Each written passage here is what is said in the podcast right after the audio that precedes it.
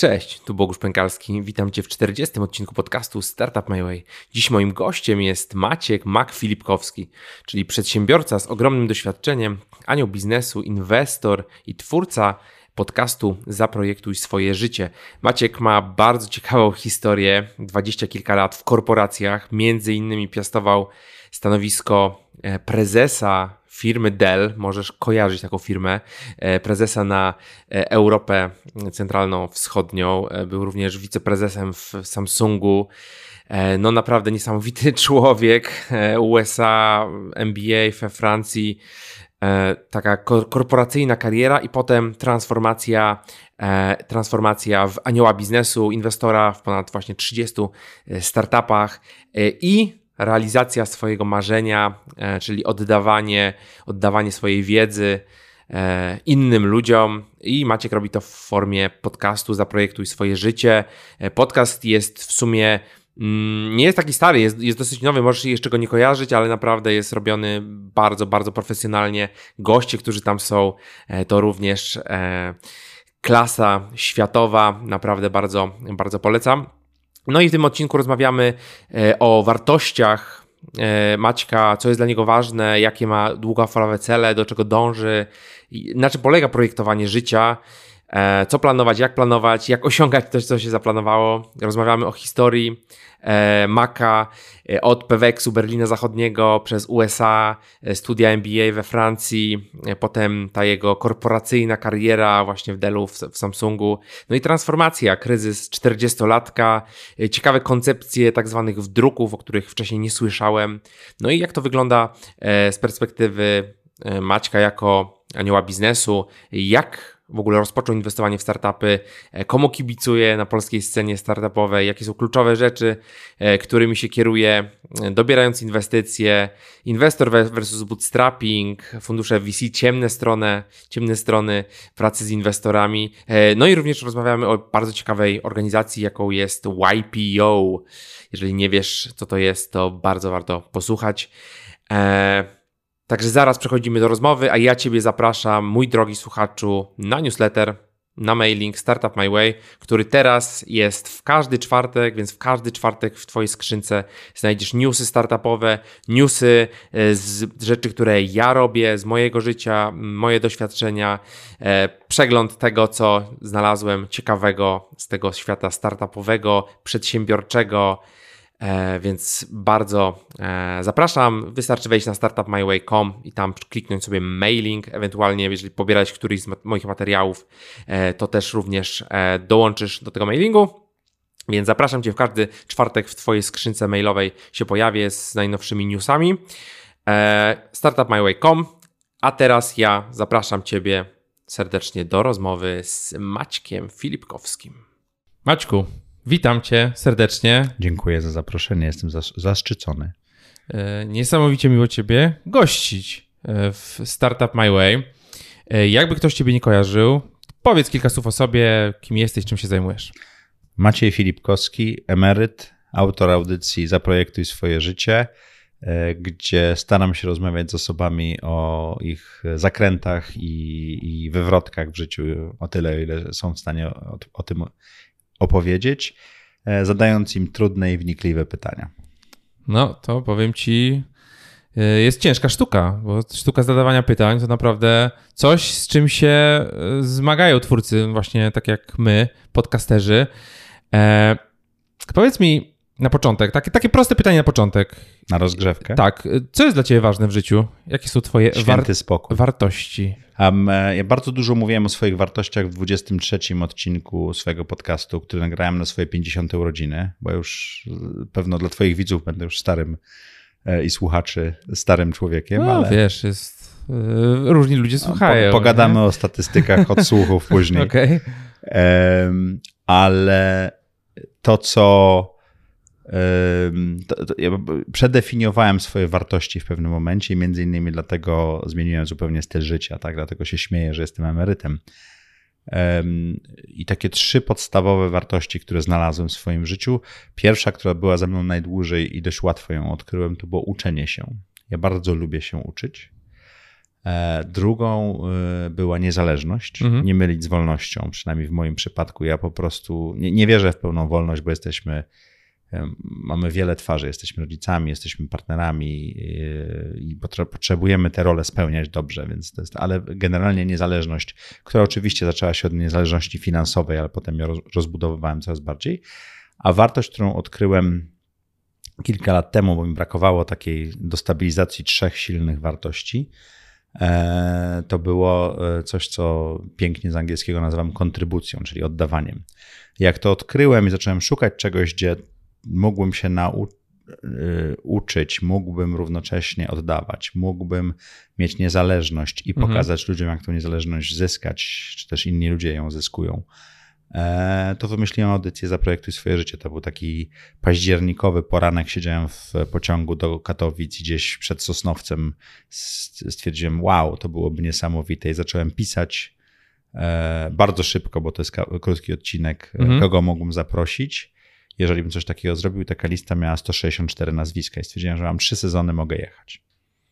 No to ładnie. Kiedy zacząłeś w ogóle? Mm, zacząłem w marcu 2019 roku, mieliśmy premierę. E, październik, okay. to, to już chyba koniec października, początek listopada, jak to wymyśliłem. W listopadzie zacząłem, szukałem miejsca, znalazłem miejsce, wiesz, potem cała techniczna sprawa podcastu, bo to człowiek jak się nie zna, to jest przerażony, mam za dużo mikrofonów do tej pory, bo testowałem tak, tak różne. Tak, tak. I zaczęliśmy nagrywać jakoś połowa stycznia, luty. E, w lutym nagraliśmy bardzo dużo odcinków, przy czym pierwsze sześć odcinków poszło w ogóle do śmieci. O, ciekawe. W sensie, że co, jakość, nie wiem, rozmowy? Nie no, miałem takie odcinki nagrane, gdzie jakość rozmowy, w sensie techniczna była za słaba. Mhm, okay. E, miałem odcinki solo, gdzie chciałem nagrywać i moim zdaniem jakość tego, co mówiłem merytoryczna, czy nawet nie, bo ta merytoryka pewna jakaś była, tylko ten przekaz był fatalny. Tak, tak. E, więc to wyrzuciłem. Ja stwierdziłem, że, że to wyrzucę. I zresztą jak wejdziesz na moją audycję, na pierwszy odcinek podcastu, to jest rozmowa z Marcinem Beme z Audioteki, bo mhm. stwierdziłem, mm. że to już jest to. Zresztą mój zespół powiedział, Maciek, Maciek, ten, ten odcinek wypuszczamy, nieważne, żeby ja powiedziałem, nie, nie, jeszcze nie, coś tam. To audycja zaczyna się, witamy w kolejnym odcinku audycji Zaprojektuj swoje życie, a to był pierwszy odcinek, który no tak. wypuściliśmy. Znaczy, powiem ci, e, skąd to pytanie o, o właśnie te wartości, o to, co, mhm. co powiedziałeś, to, to pytanie właśnie jest inspirowane tym, tym, tym odcinkiem, który nagrałeś, który przeanalizowałem, bez dokładnego słuchania, ale e, macie świetne opisy pod odcinkami, Dziękuję. które streszczają w zasadzie w Pozdrawiamy mierze. bardzo serdecznie Martę tutaj. Pozdrawiamy, to tam, cześć. E, masz długofalowe cele na dzień dzisiejszy? Takie, które chciałbyś w kolejnych latach? Nie. Nie. Czyli już dzisiaj. czym się kierujesz? Y, znaczy, bo jak podejmujesz dla mnie, cel, dla mnie cel ma, y, jest bardzo materialny. Mhm. Jest wymierny, ma datę i tak dalej. Tak, e, smart. tak, to bardziej taski i tak dalej, ale mhm. tak, można powiedzieć, że smart. Ja mam wektory. Okej. Okay. Wektor ma e, trzy właściwości. Ma punkt, od którego się zaczyna, kierunek i siłę czy też wychylenie, mm -hmm. tak, mhm. długość tego wychylenia. I to są rzeczy, którymi się kieruję. I one, im brakuje tych, tych właśnie na kiedy i tak dalej, więc mam takie życiowe. Ja w tej chwili powiedziałem, że jestem generalnie, szukam świętego spokoju w życiu, więc staram się robić rzeczy tak, żeby same działały, albo ich nie robić. Chyba, że spełniają te, te trzy wartości, które są dla mnie bardzo ważne, czyli jeśli mogę się uczyć, no to nie ma problemu, będę siedział i się uczył. Jeśli dzięki temu czuję się bardziej wolny jako człowiek, czy finansowo, czy jakkolwiek, to mhm. będę to robił. Jeśli mogę dzięki temu oddawać, to też będę to robił, więc w ten sposób. Więc y, po pierwsze, bardzo dużo zmieniło się teraz y, z powodu koronawirusa. Myślę, że ja byłem na to psychicznie i psychologicznie dość dobrze przygotowany, bo mój świat był taki, składał się z drobnych rzeczy i można było je dowolnie e, poukładać i pozamieniać. No, przeniosłem się ze studia, ale studium mam 782 kroki od domu, więc ja chodziłem na piechotę do studia, dopóki nogi sobie nie rozwaliłem e, i nie było problemu, więc teraz po prostu przeniosłem ten sprzęt do domu i zacząłem mhm. nagrywać w domu.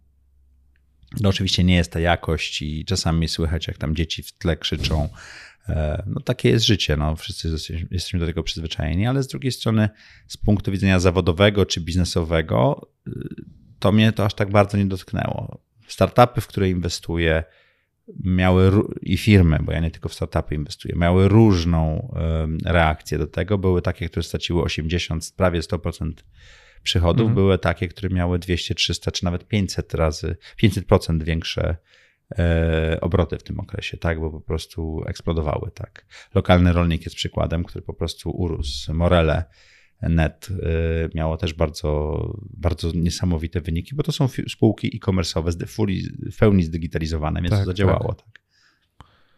No tak, no to, to był to na pewno, na pewno trudny okres. A mógłbyś podać przykład takiego wek wektora? Jak to, jak, to, jak to może wyglądać? Jak ktoś by chciał sobie zdefiniować, yy, powiedzmy, swoją drogę E, na podstawie właśnie tego typu takich, takich wektorów, czyli co, gdzie, gdzie jestem, tak, e, gdzie się kieruję, w którą stronę, no ale to jak patrzymy, gdzie się kieruję, no to, no to muszę wiedzieć, gdzie jest ten jakiś cel, co, co jest tą, tym miejscem, jak, jak wyznaczyć ten kierunek. Mam taką tablicę kor korkową w mhm. pokoju, który kiedyś był gabinetem, teraz z uwagi na koronawirusa stał się bardzo multifunkcyjny, łącznie z tym, że nawet jest tam maszyna do wiosłowania. Myślałem, że gabinetem lekarskim się stał. Nie, teraz. nie, taki, taki, taki okay. gabinet w domu mhm. własny do, do pracy, taki pokój do pracy, o tak to nazwijmy, który przy okazji stał się mhm. pokojem do prasowania i paru innych rzeczy. Takie jest życie. Um, jest taka tablica korkowa, gdzie te mhm. Y, rzeczy są wypisane i bardzo dobry przykład. Jest y, napisany, jest mieszkam nad ciepłym morzem. Brzmi dobrze. Tak, ale mhm. czy mieszkam tam cały rok, czy mieszkam tam trzy miesiące w roku, czy to ciepłe morze jest y, w Hiszpanii, czy to ciepłe morze jest na Florydzie, czy to ciepłe morze, morze jest w Azji, jeszcze jest niezdefiniowane i tak dalej, ale to jest kierunek, w którym chciałbym zmierzać, eksplorować te różne rzeczy. E, raczej mieszkam z rodziną, więc też muszę eksplorować to z nimi mm. e, i, i tego typu rzeczy, więc jestem tu, to chcę osiągnąć. Jak bardzo chcę to osiągnąć, to będzie mieszkam za ciepłym morzem za x czasu, no to wtedy nadajesz temu większą moc temu tak, wektorowi. Tak, tak, tak. Tak? Czyli to jest taki niedodefiniowany mhm. cel. Nie nazywam tego marzeniem, no bo ja mam ochotę to spełnić, a nie tylko myśleć o tym, czy opowiadać, ale znaleźć sposób na spełnienie tego. Więc rzucam to sobie i moja podświadomość i moje czyny powolutku, powolutku kierują mnie do takiego miejsca, że mówię: O, jest ciekawe miejsce do wynajęcia, kupienia, cokolwiek. Spróbujmy, czy to zadziała. Masz takie rzeczy, które gdzieś w tobie siedzą, takie powiedzmy niedodefiniowane cele, powiedzmy łamane na marzenia, które ciągle jednak gdzieś tam odkładasz, ciągle myślisz, że to zrobię, ale no ale jeszcze nie teraz, jeszcze nie teraz, jeszcze nie teraz. Wiesz, już mam 50 lat, ja przepracowałem kupę takich rzeczy. E, bardziej liczę to, ile czasu mi zostało do zrobienia pewnych rzeczy. Okay i zastanawiam się, co ja tam jeszcze jestem w stanie zmieścić i z kim. Mhm. E, bardzo wierzę w siłę skupienia się. Nie, nie to, żeby mi to świetnie wychodziło, ale staram się bo jeżeli wyobrazimy sobie słońce, które promieniuje wszędzie dużą ilością energii, to jest mhm. niesamowite, ale gdyby tą energię skupić w jednym miejscu, to, to można by prawdopodobnie przenieść cały układ słoneczny gdzieś, tak? Przepraszam wszystkich astrofizyków i tego Adama Jasienkiewicza i całą resztę, żeby się nie denerwowali, to tylko taki przykład dotyczący celów. Ale chodzi mi o to, że jeżeli rozpraszamy się, mhm. czy też siedzimy i mm, ja mam takie powiedzenie, które często używam, szczególnie z dziećmi, co by było, gdyby w lesie żyły ryby, tak? No to byłby las z rybami, tak? Nie, nie zastanawiajmy się e, życiowo nad tym, co moglibyśmy osiągnąć, albo co gorsza, co, co by było, gdybyśmy tam kiedyś coś zrobili, a nie zrobiliśmy, bo to jest marnowanie swojej energii i potencjału intelektualnego. Dużo ciekawszym jest zastanowienie się, co chciałbym osiągnąć, w takim horyzoncie, którym mogę na to wpłynąć i jak do tego dojść. Mhm. I wtedy jesteś w stanie takie rzeczy zrobić. Powiedz mi, mm, jak rozumiesz projektowanie swojego życia? No bo na, taką nazwa, tak nazwałeś swój kanał, swoją audycję. Co, co rozumiesz przez projektowanie swojego życia? No moim takim projektem, który wyszedł, bo mam mhm. dużo projektów, które nie wyszły, to było to, że w wieku 45 lat postanowiłem, w wieku 30 jeden lat bodajże, może 30, może 32, e, jak mieszkałem we Francji, postanowiłem, że e, przejdę na emeryturę w wieku 45 lat, że przestanę pracować dlatego, że muszę pracować mhm. z powodów finansowych i że zdecyduję, co będę chciał robić. Wtedy mi się wydawało, że siądę i będę, wiesz, leżał na plaży, nic nie robił. Um, Życie to tak nie wygląda, nie? Nie no, ja jestem osobą aktywną, więc tak. to zapełniam te, te, te puste miejsca. No i to mi wyszło, tak? W wieku 46 lat y, złożyłem papiery w dużej korporacji i postanowiłem, że nie będę pracował. W międzyczasie udało mi się doprowadzić, y, nie widziałem tutaj u ciebie Kajosakiego, ale widzę dużo książek, yy... ale można by to niego Robinsa tutaj. wziąć. No, więc tutaj masz tam Kajosakiego, Bogaty Ojciec, Biedny Ojciec.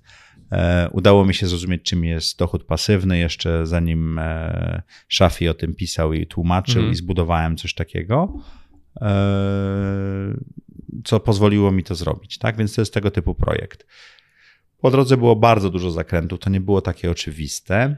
I moja audycja niekoniecznie jest o takim, wiesz, zaprojektuj swoje życie, to jest metodologia i, i, i proszę bardzo, to jest tabelka, wypełni, wypełni i, i, to jest twoje życie. Takie metody, takich gości, mam dwoje takich gości, które tak zrobiło i to dla nich super działa. Mhm. Moje jest, moja audycja jest dużo bardziej o tym, że rozmawiam z ciekawymi ludźmi i zadaję im proste pytanie. Jak to zrobiliście, jak projektujecie swoje życie okay. i tak dalej.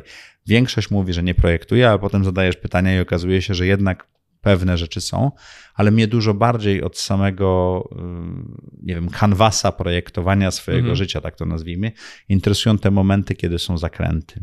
Te momenty, kiedy nie do końca to wychodzi, te momenty, kiedy musieli wyjść ze swojej roli. Jacek Santorski był u mnie i opowiadał, że tłukł kamienie w Norwegii, żeby zarobić na studia, chyba w Wiedniu, jeśli dobrze pamiętam, tak? Więc wiesz, i, i, trafił do jakiegoś profesora norweskiego, którego znał, i, i ten profesor był taki dumny, że pokazał syn, synom, że zobaczcie, to jest tam doktor, doktorant z, z, Polski, który tłucze kamienie, żeby zarobić na studia, a wy tutaj może byście zabrali się do pracy. Czyli no. te elementy walki z tym oporem. To, to, to różni ludzie mają różne mm. historie. No oczywiście, oczywiście. No, no, Rafał Brzoska, który był u mnie, y, świetnie opowiadał o tym, jak jego firma wyszła z olbrzymiego zakrętu w pewnym momencie. Tak. E, zupełnie niedawno miałem drugie nagranie z e, Stefanem Batorym, gdzie Stefan rok temu opowiadał, jak to firma będzie się rozwijała, a w tym momencie opowiadał, ja zresztą to porównałem na jakimś poście do takiego, taki jest zakrat, zakręt e, w Monte Carlo, bardzo, bardzo ostry mm -hmm. w Formule 1, nazywa się Virage San Casino, jeśli dobrze pamiętam. E, gdzie praktycznie o 180 stopni te bolidy zakręcają w bardzo ciasnym miejscu. E, I on jest w pewnym sensie dokładnie w połowie tego zakrętu. On jeszcze z niego nie wyszedł, mm. już do niego wchodzi i to tak, ta, ta rozmowa była dla mnie niesamowita. Złapaliśmy, my się ze Stefanem dość dobrze już znamy, złapałem go w San Francisco, nagraliśmy to przez Zooma, więc jakość jest jaka jest, ale to tak jakby wskoczyć do tego bolidu i rozmawiać z kierowcą w czasie zakrętu, jak mu ten zakręt idzie. Tak. I to jest niesamowite. Y, ta, poznawanie e, przedsiębiorców, e, bardzo ciekawych ludzi, którzy nie są, niekoniecznie są przedsiębiorcami, ale są przedsiębiorcy, przedsiębiorcy. Czy? Czy, przepraszam, dziękuję. E, w tym, co robią. Mhm. W styczniu był Tomek Kozłowski, który wyskoczył 100 razy jednego dnia spadochronem z samolotu po to, żeby zebrać pieniądze na foteliki dla dzieci, a w tej chwili e, dogadał się z NASA e, przy pomocy rozmowy z Lechem Wałęsą, który dał mu papier i powiedział, E, z tym papierem możesz iść. I on ten papier pokazuje, wszystkie drzwi mu się otwierają, że zrobi skok ze stratosfery, tak, najwyższy skok i zbiera pieniądze na budowanie takich habitatów dla e, ludzi, których zmiany klimatyczne dotykają i tracą domy poprzez zalanie na całym świecie. Mm. I nagle ma olbrzymi zastęp bardzo ważnych ludzi, mm. którzy go wspierają. I on tego w ogóle nie robi dla pieniędzy. On to robi dla idei i opowiada o tym, jak to robi. I dla mnie to jest taka esencja przedsiębiorczości, niekoniecznie związanej z biznesem, tak? No tak, bo on tak. musi y, uszyć y, kombinezon, w którym wytrzyma x godzin, to chyba było naście godzin najpierw wznoszenia, potem spadku. e, ten kombinezon kosztuje kilkaset tysięcy dolarów, tak? No i na to trzeba znaleźć pieniądze. Już nie mówię o balonie mm -hmm, i o całym, mm -hmm. całym tym systemie. No właśnie, bo rolą przedsiębiorcy jest de facto pokonywanie jakichś barier, rozwiązywanie jakichś problemów, tak? Czy to jest kwestia czysto biznesowa, czy to jest kwestia zebrania jakichś funduszy na jakiś szczytny cel. Właśnie tak, tak, tak jak Ale mówisz. wszyscy jesteśmy przedsiębiorczy. Tylko musimy zdać, zdać sobie z tego sprawę. Jak zdamy sobie z tego sprawę i zobaczymy, że w pewnych obszarach jesteśmy bardziej przedsiębiorczy, czy łatwiej nam to przychodzi, to warto te obszary rozwijać. Tak. Tak. tak. I to nie musi być praca przedsiębiorcy, to może być praca w, te, w, w tej firmie, w której jesteście, czy w, tym, w tej roli, w której jesteście w życiu. Tak dużo rzeczy można zrobić, że to jest niesamowite. Pewex, Berlin Zachodni, USA. Twoje, mm -hmm. twoje początki, chyba z tego co znalazłem, wyrobiłeś paszport w 86 roku. 85 albo 6 rok, bo wtedy dawali. Ja się wtedy urodziłem. e... Już przepraszam Państwa, a, a mówiłem, jesteśmy... mówiłem, że jestem stary. A teraz jesteśmy prawie równolatkami. Widzisz jak to się zmienia? Wszystko? Ha, ha. ha, w dobry startup zainwestowałeś, nie? E... Który? Taki, który wiesz, cofa. Czas. Czas. A, okej. Okay. No, właśnie, o to chodzi. E... Dlaczego USA było dla ciebie rozczarowaniem? Ile, ile tam byłeś? E, bo jakby 9 lat. Wyjechaliście, tak? Mhm. Trudno było wyjechać w ogóle z Polski w tamtych czasach? Nie, to było tuż po przemianie, znaczy to było w trakcie już, przemian, okay. to było jakieś w trakcie wyborów i tak dalej, więc wyjazd był relatywnie łatwy. E, ja miałem taką próbę właśnie wyjazdu 86, 87, e, ona mi nie wyszła, ale to nie pamiętam, czy to paszportu już nie miałem, czy Amerykanie nie dali mi wizy, jakoś tak to było, mhm. że to utknęło. Ale to była, była inicjatywa twojej rodziny, tak?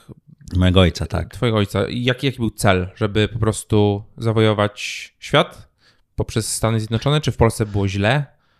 Czy jaki to był... trochę bardziej skomplikowane. My jesteśmy rodziną, która ma więcej krewnych w Stanach mm -hmm. i mhm. mój pradziadek wyemigrował do Stanów i mi tak co pokolenie jeździmy przez okay. ten ocean tam albo mm -hmm. z powrotem i chyba było akurat wahadło w tą stronę. Okej, okay, okej. Okay. I no i dlaczego powiedziałeś, że USA to rozczarowanie? Co, co cię tam rozczarowało? A, a co, cię, co cię zachwyciło? A co cię rozczarowało? Jeżeli przewinąłbyś taśmę do y, okresu swoich urodzin, co będzie trudne, to większość z nas w Polsce znała świat zachodu, tak bym to mhm. nazwał, y, z kaset VHS. Nawet nie z telewizji. Więc budowaliśmy sobie jakiś obraz tego. Ja pojechałem do Berlina Zachodniego, tam kupić jakieś płyty CD, coś jeszcze, mhm. tym autobusem z Gdańska pooglądać to. I ja tak naprawdę pojechałem do McDonalda, bo znałem McDonalda z wideo, chciałem zobaczyć jak to, to, to brzmi, to brzmi makabrycznie śmiesznie w tej chwili, ale taka była prawda. Tak, tak. Wtedy też było śmiesznie, bo jakiś młody tam 16-latek e, czy 17-latek wsiada do busa, wszyscy tam mają, wiesz, dwie rakiety papierosów, dwie butelki wódki i parę futer do sprzedania. E, w lecie jechali wszyscy w futrach, bo wszystkim było zimno. E, I, I to jakoś tam działało. Ja jechałem z jakimiś Deutschmarkami, które tam pooszczędzałem, powybierałem, żeby pójść do McDonalda mhm. i pospacerować po Berlinie, bo miałem taką fantazję. Ale to był ten świat. Stany okazały się tym, czym są, tak? Czym, tym, czy jest każdy kraj, który jest wysoko rozwinięty. Krajem, w którym trudno jest zacząć, jak zaczynasz y, z zewnątrz i z dołu trzeba naprawdę dużo się napracować z jednej strony, czyli te, te filmowe marzenia się nie spełniły. To mhm. troszeczkę tak jak e, dzisiaj z Facebookiem czy z Instagramem, jesteśmy do tego przyzwyczajeni, że to, co tam jest nam pokazywane, nie jest prawdą. Jest jakimś takim e, bardzo pozytywnie zakręconym obrazem prawdy. Pozytywnie w sensie pokazywania tylko dobrych rzeczy. E, w latach 80. czy 90. nie było takich instytucji jak Facebook czy no tak. Instagram, tak. poniekąd filmy trochę tym były i one e, pokazywały ten świat, który potem okazał się trudniejszy. Tak? To nie było tak, że wychodzisz, wychodzisz z samolotu i leżą, wiesz, mhm. 100-dolarowe banknoty wszędzie na ziemi. Czyli trochę jak e, te, te filmy z, z tego bogatego zachodu były jak dzisiaj profile influencerów. E, na... No można by to tak porównać. To tak. ciekawe, ciekawe porównanie, ciekawe porównanie tak. powiem ci. Bo jeżeli ktoś jest y, młody, niedoświadczony, to mm. może uwierzyć, że te profile mm. reprezentują faktyczne życie, że oni na tych jachtach i tak dalej to robią. Ale nie widzimy, ka każdy z nas ma jakiegoś diabła i każdy z nas ma jakiś problem, który nas tkwi i sobie z tym radzi bardziej lub lepiej. Niektórzy to robią właśnie pokazując siebie jako super zwycięzcę, tak? Jestem zwycięzcą. No pytanie, czy, no nie wiem, na przykład ja, jeżeli mam jakieś, nie wiem, problemy, czy jakiegoś doła, takiego przysłowiowego, no ja nie mam ochoty się dzielić ze światem. Oczywiście. Jeżeli mi coś idzie, jeżeli mi jest dobrze, to ja mam wtedy energię, ten entuzjazm i chcę się tym podzielić, tak? I czy A uważasz, dlaczego, że, uważasz, dlaczego musisz się tym dzielić? Nie, nie muszę, ale... A dlaczego chcesz się tym dzielić? Bo chcę, żeby inne osoby też jakby podłapały tą, e, tą energię. A co jest, jeżeli tego dnia akurat mają tego doła? Oni? Tak, i twoja energia raczej zadziała w drugą stronę. No, no to na to już, na to już nie jestem w stanie wpłynąć, nie? Ale mhm. jestem w stanie w momencie, kiedy e, Wiesz, teraz, teraz już jestem, trochę, trochę się to zmieniło, bo staram się być bardziej e, jakby, no mimo, mimo jakichś wahań nastrojów robić to, co robię, tak? Mhm. Na przykład powiedzmy, że dzisiaj bym się źle czuł, miałbym doła, no ale umówiliśmy się na nagranie i nagrywamy, tak? E, więc to już tak na, na mnie te, te, te emocje tak nie wpływają na dzień dzisiejszy.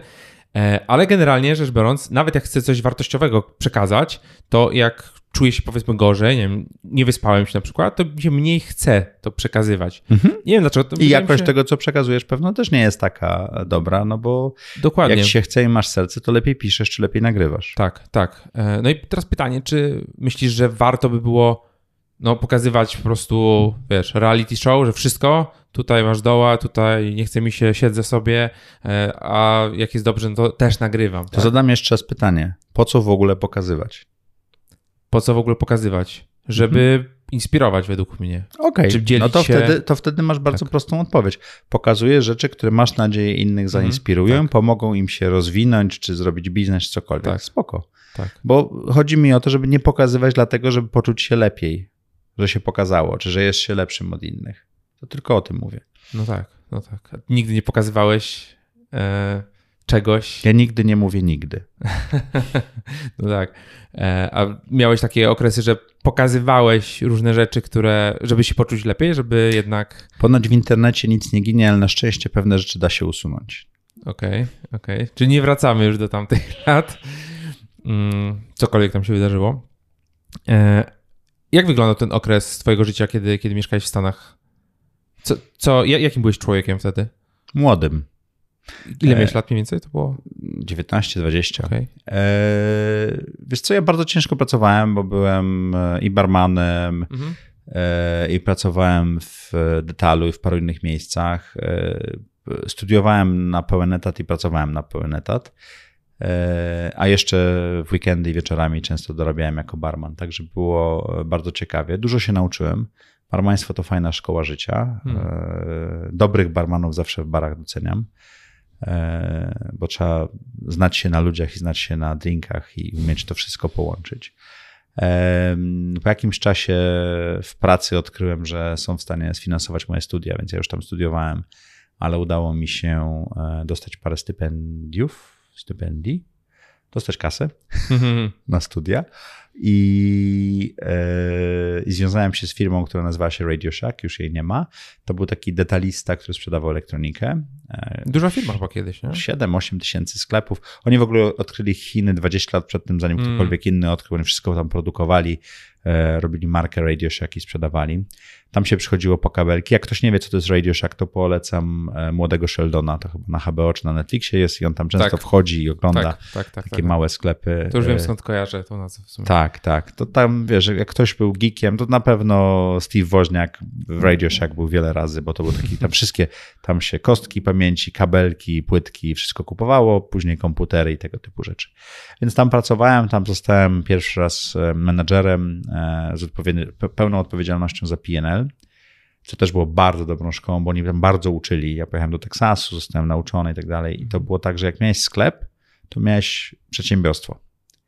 Oh. Pod tytułem ten sklep, tam sześcioro, czy ośmioro, czy dziesięć, kilkanaścioro pracowników później, coraz większe te sklepy były, które dostawałem. I normalnie przychodził yy, rachunek zysków i strat co miesiąc, gdzie miałeś napisane, to cię kosztowało tyle i tak dalej. Ja bardzo lubię się uczyć to, co już mówiłem, i dostałem taką księgę jak dwie książki telefonicznie wam to nic nie powie, ale jak y, trzy książki Tony'ego Robinsa, o, to już wszyscy powinni wiedzieć. Nie no, książki telefoniczne, no bez przesady, no, tacy młodzi to nie jesteśmy wszyscy. Ale nie wiesz, kto cię słucha. No, w sumie tak. I to się nazywał SOM, czyli Store Operating Manual, czyli taka mhm. instrukcja do tak, tak. sklepu. I ja dostałem pierwszy sklep, który się budował i pamiętam, że ja siedziałem po prostu, jak miałem przerwę, tam ktoś wiercił, ktoś coś robił, czy w toalecie byłem, to ja tą książkę całą przeczytałem. A potem poszedłem do kilku, chyba kilku, nie kilkunastu menadżerów, którzy byli w tej firmie 10, 20, 30 lat, tak? Mhm. I mówię, 30 lat to tak praktycznie od początku firmy. Wytłumaczcie mi, jak to działa. I to byli ludzie w większości, wiesz, bez wykształcenia wyższego i tak dalej. Zostali e, menadżerami w sieci detalicznej i to robili, ale robili to dobrze. Mieli duże domy, mieli wielkie samochody, ja ich podziwiałem, wiesz, i tak dalej. Dostałem parę takich rad właśnie, jak na to zwrócić, ale dostałem najlepszą radę, która potem mi bardzo pomogła generalnie w, w projektowaniu biznesów i tak dalej. E, jeden z tych menadżerów powiedział, słuchaj, masz 50% marży na bateriach. Musisz sprzedać dwa razy więcej baterii niż masz kosztów ludzkich. Czyli jak masz kosztów ludzkich 10 tysięcy dolarów yy, mhm. kwartalnie, powiedzmy tam 3 tysiące dolarów miesięcznie, nie pamiętam jakie to były sumy, to musisz sprzedać 6 tysięcy yy, dolarów baterii. I koniec. I wtedy twój wynik, na, bo myśmy mieli płacone od yy, mhm. wyniku na dole Erzisu, czyli no, e, od takiej skorygowanej EBITDA. Okay. I to był bonus płacony co miesiąc, co kwartał i co roku on nam się kumulował. No i po tych wszystkich radach, po przedstawieniu tego, ja otworzyłem ten sklep, poprowadziłem go rok i byłem top, nie pamiętam, 10, 50 playerem w tej organizacji 7 czy 8 tysięcy sklepów. Jako taki gówniarz dwudziestokilkuletni pojechałem na Hawaje, wiesz, na dwa tygodnie w pełni opłacony wyjazd i potem moja kariera eksplodowała dzięki temu, bo ja po prostu wykumałem system, i starałem się go jak najlepiej rozbić. To był ten moment, kiedy komórki się sprzedawały, więc myśmy bardzo dużo komórek mhm. sprzedawali. Mieliśmy sklep, który był trochę na uboczu, mało ludzi, więc jak człowiek już przyszedł, to go łapaliśmy i nie wypuściliśmy, aż nie wyszedł z naręczem baterii i telefonem komórkowym i dwuletnim kontraktem podpisanym, tak. No naturalny talent, słuchaj, naturalny talent. Czego? No miałeś, tak?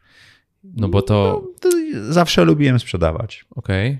Okay. E, odbiła ci wtedy, jak mówisz, że na Hawaje wyjechałeś y, przysłowiowa palma, y, że... Jeszcze nie. Jeszcze nie. To jeszcze nie. Jeszcze, o, jeszcze daleko. A, jeszcze. No bo wyobrażam sobie, że młody człowiek, który osiąga duży sukces na początku, często, e, jak znamy różne historie, no to często, często e, uznaje, że jest królem świata, nie, ale ja kupiłem, spłaciłem stu, okay. część studiów, kupiłem sobie fajny samochód, tego typu rzeczy. Jeszcze, ja, znaczy, wiesz co, ja zawsze yy, dużo oszczędzałem. Ostatnio zrobiłem yy, u Wapniaka Weto wywiad, to były straszne komentarze, rozmowy z nudnym panem, który dorobił się na pracy w korporacji i oszczędzał, nas nie interesują, więc Wapniak mnie już więcej nie zaprasza. ale ja pamiętam, jak siedziałem w Bratysławie na przykład w Delu ja byłem szefem yy, takiego kontakt center, bo to było i, i telefonicznie, i, mhm. i, już wtedy e-mailowo nawet, gdzie sprzedawaliśmy na Niemcy, Austrię i Szwajcarię do konsumentów i małych i średnich przedsiębiorstw, przede wszystkim małych przedsiębiorstw, e, takiego Mittelstandu. E, I ja wtedy chyba całkiem nieźle zarabiałem. Siedziałem z moim szefem, który był Duńczykiem i tak gadaliśmy i ja mu pamiętam, że mu mówiłem, to mu szczena opadła. Ja powiedziałem, że oszczędzam 62% swoich rocznych dochodów. Wow. Tak? A on mówi, ale jak to? Nie, mówi, jak to możliwe? Powiedziałem, no to na Słowacji się tanio żyje i tak dalej.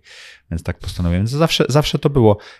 Ale to Szafi mówi, jak oszczędzać mm -hmm, pieniądze. Mm -hmm. Oszczędzanie to jest jedno, a potem coś mądrego trzeba z nimi zrobić. Ja udało mi się parę razy zrobić dużo głupich rzeczy, ale też w końcu udało mi się trafić i zrobić mądre rzeczy z pieniędzmi. I to spowodowało, że w tym wieku 45-6 lat udało mi się um, zacząć lepiej kierować tym, co robię codziennie. Bo ten mój projekt życiowy o niezależności polegał na tym, że nie chciałbym biec na spotkanie o 8 czy 9, bo ktoś mi kazał.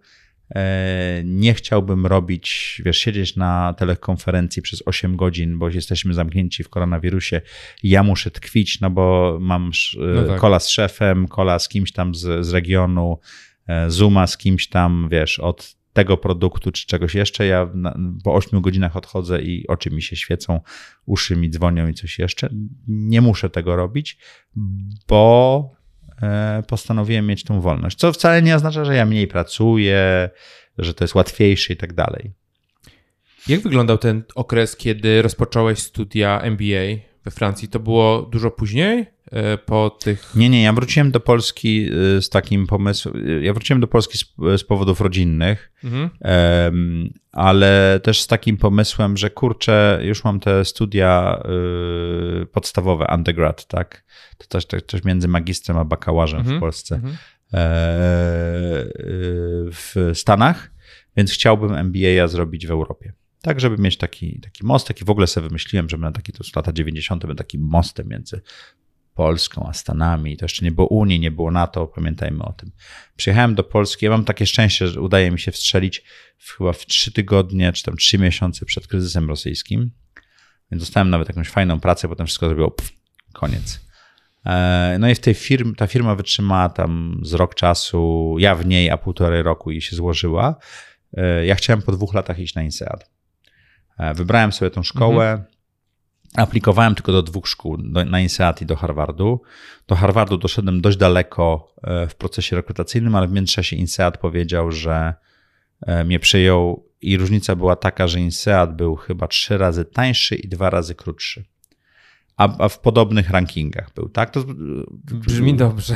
E, no teraz Insat kosztuje chyba 120 tysięcy euro, wtedy kosztował, nie wiem, 18 czy 20 tysięcy, równowartość 18 czy 20 tysięcy euro, co było horrendalną sumą dla mnie wtedy. Ja pamiętam, że oszczędzałem, oszczędziłem z 5 tysięcy, tam jeszcze pożyczyłem coś jeszcze. Na koniec dostałem jakieś stypendium, co było dość niesamowite. Ale to było takie zaprojektowane, bo ja w 97 czy 8 roku, jak przyjechałem do Polski, 98, to zobaczyłem w jakiejś, jakimś czasopiśmie taką listę 100, 100 największych firm w Polsce i tam te, telekomunikacja polska była numer jeden. Powiedziałem, że za 10 lat będę prezesem tej firmy. E, zostałem dokładnie 10 lat później zostałem prezesem Dela. Czy to lepiej, czy to gorzej? Już nie było telekomunikacji. Ja nie wiem, czy chciałbym być prezesem e, telekomunikacji. To jest poziom jakichś komplikacji, tak, który tak. nie był potrzebny ale to było takie bardzo zaprojektowane z mojej strony, tak? Czyli ja zadałem sobie pytanie, czego chcę. Chciałem dobrej edukacji.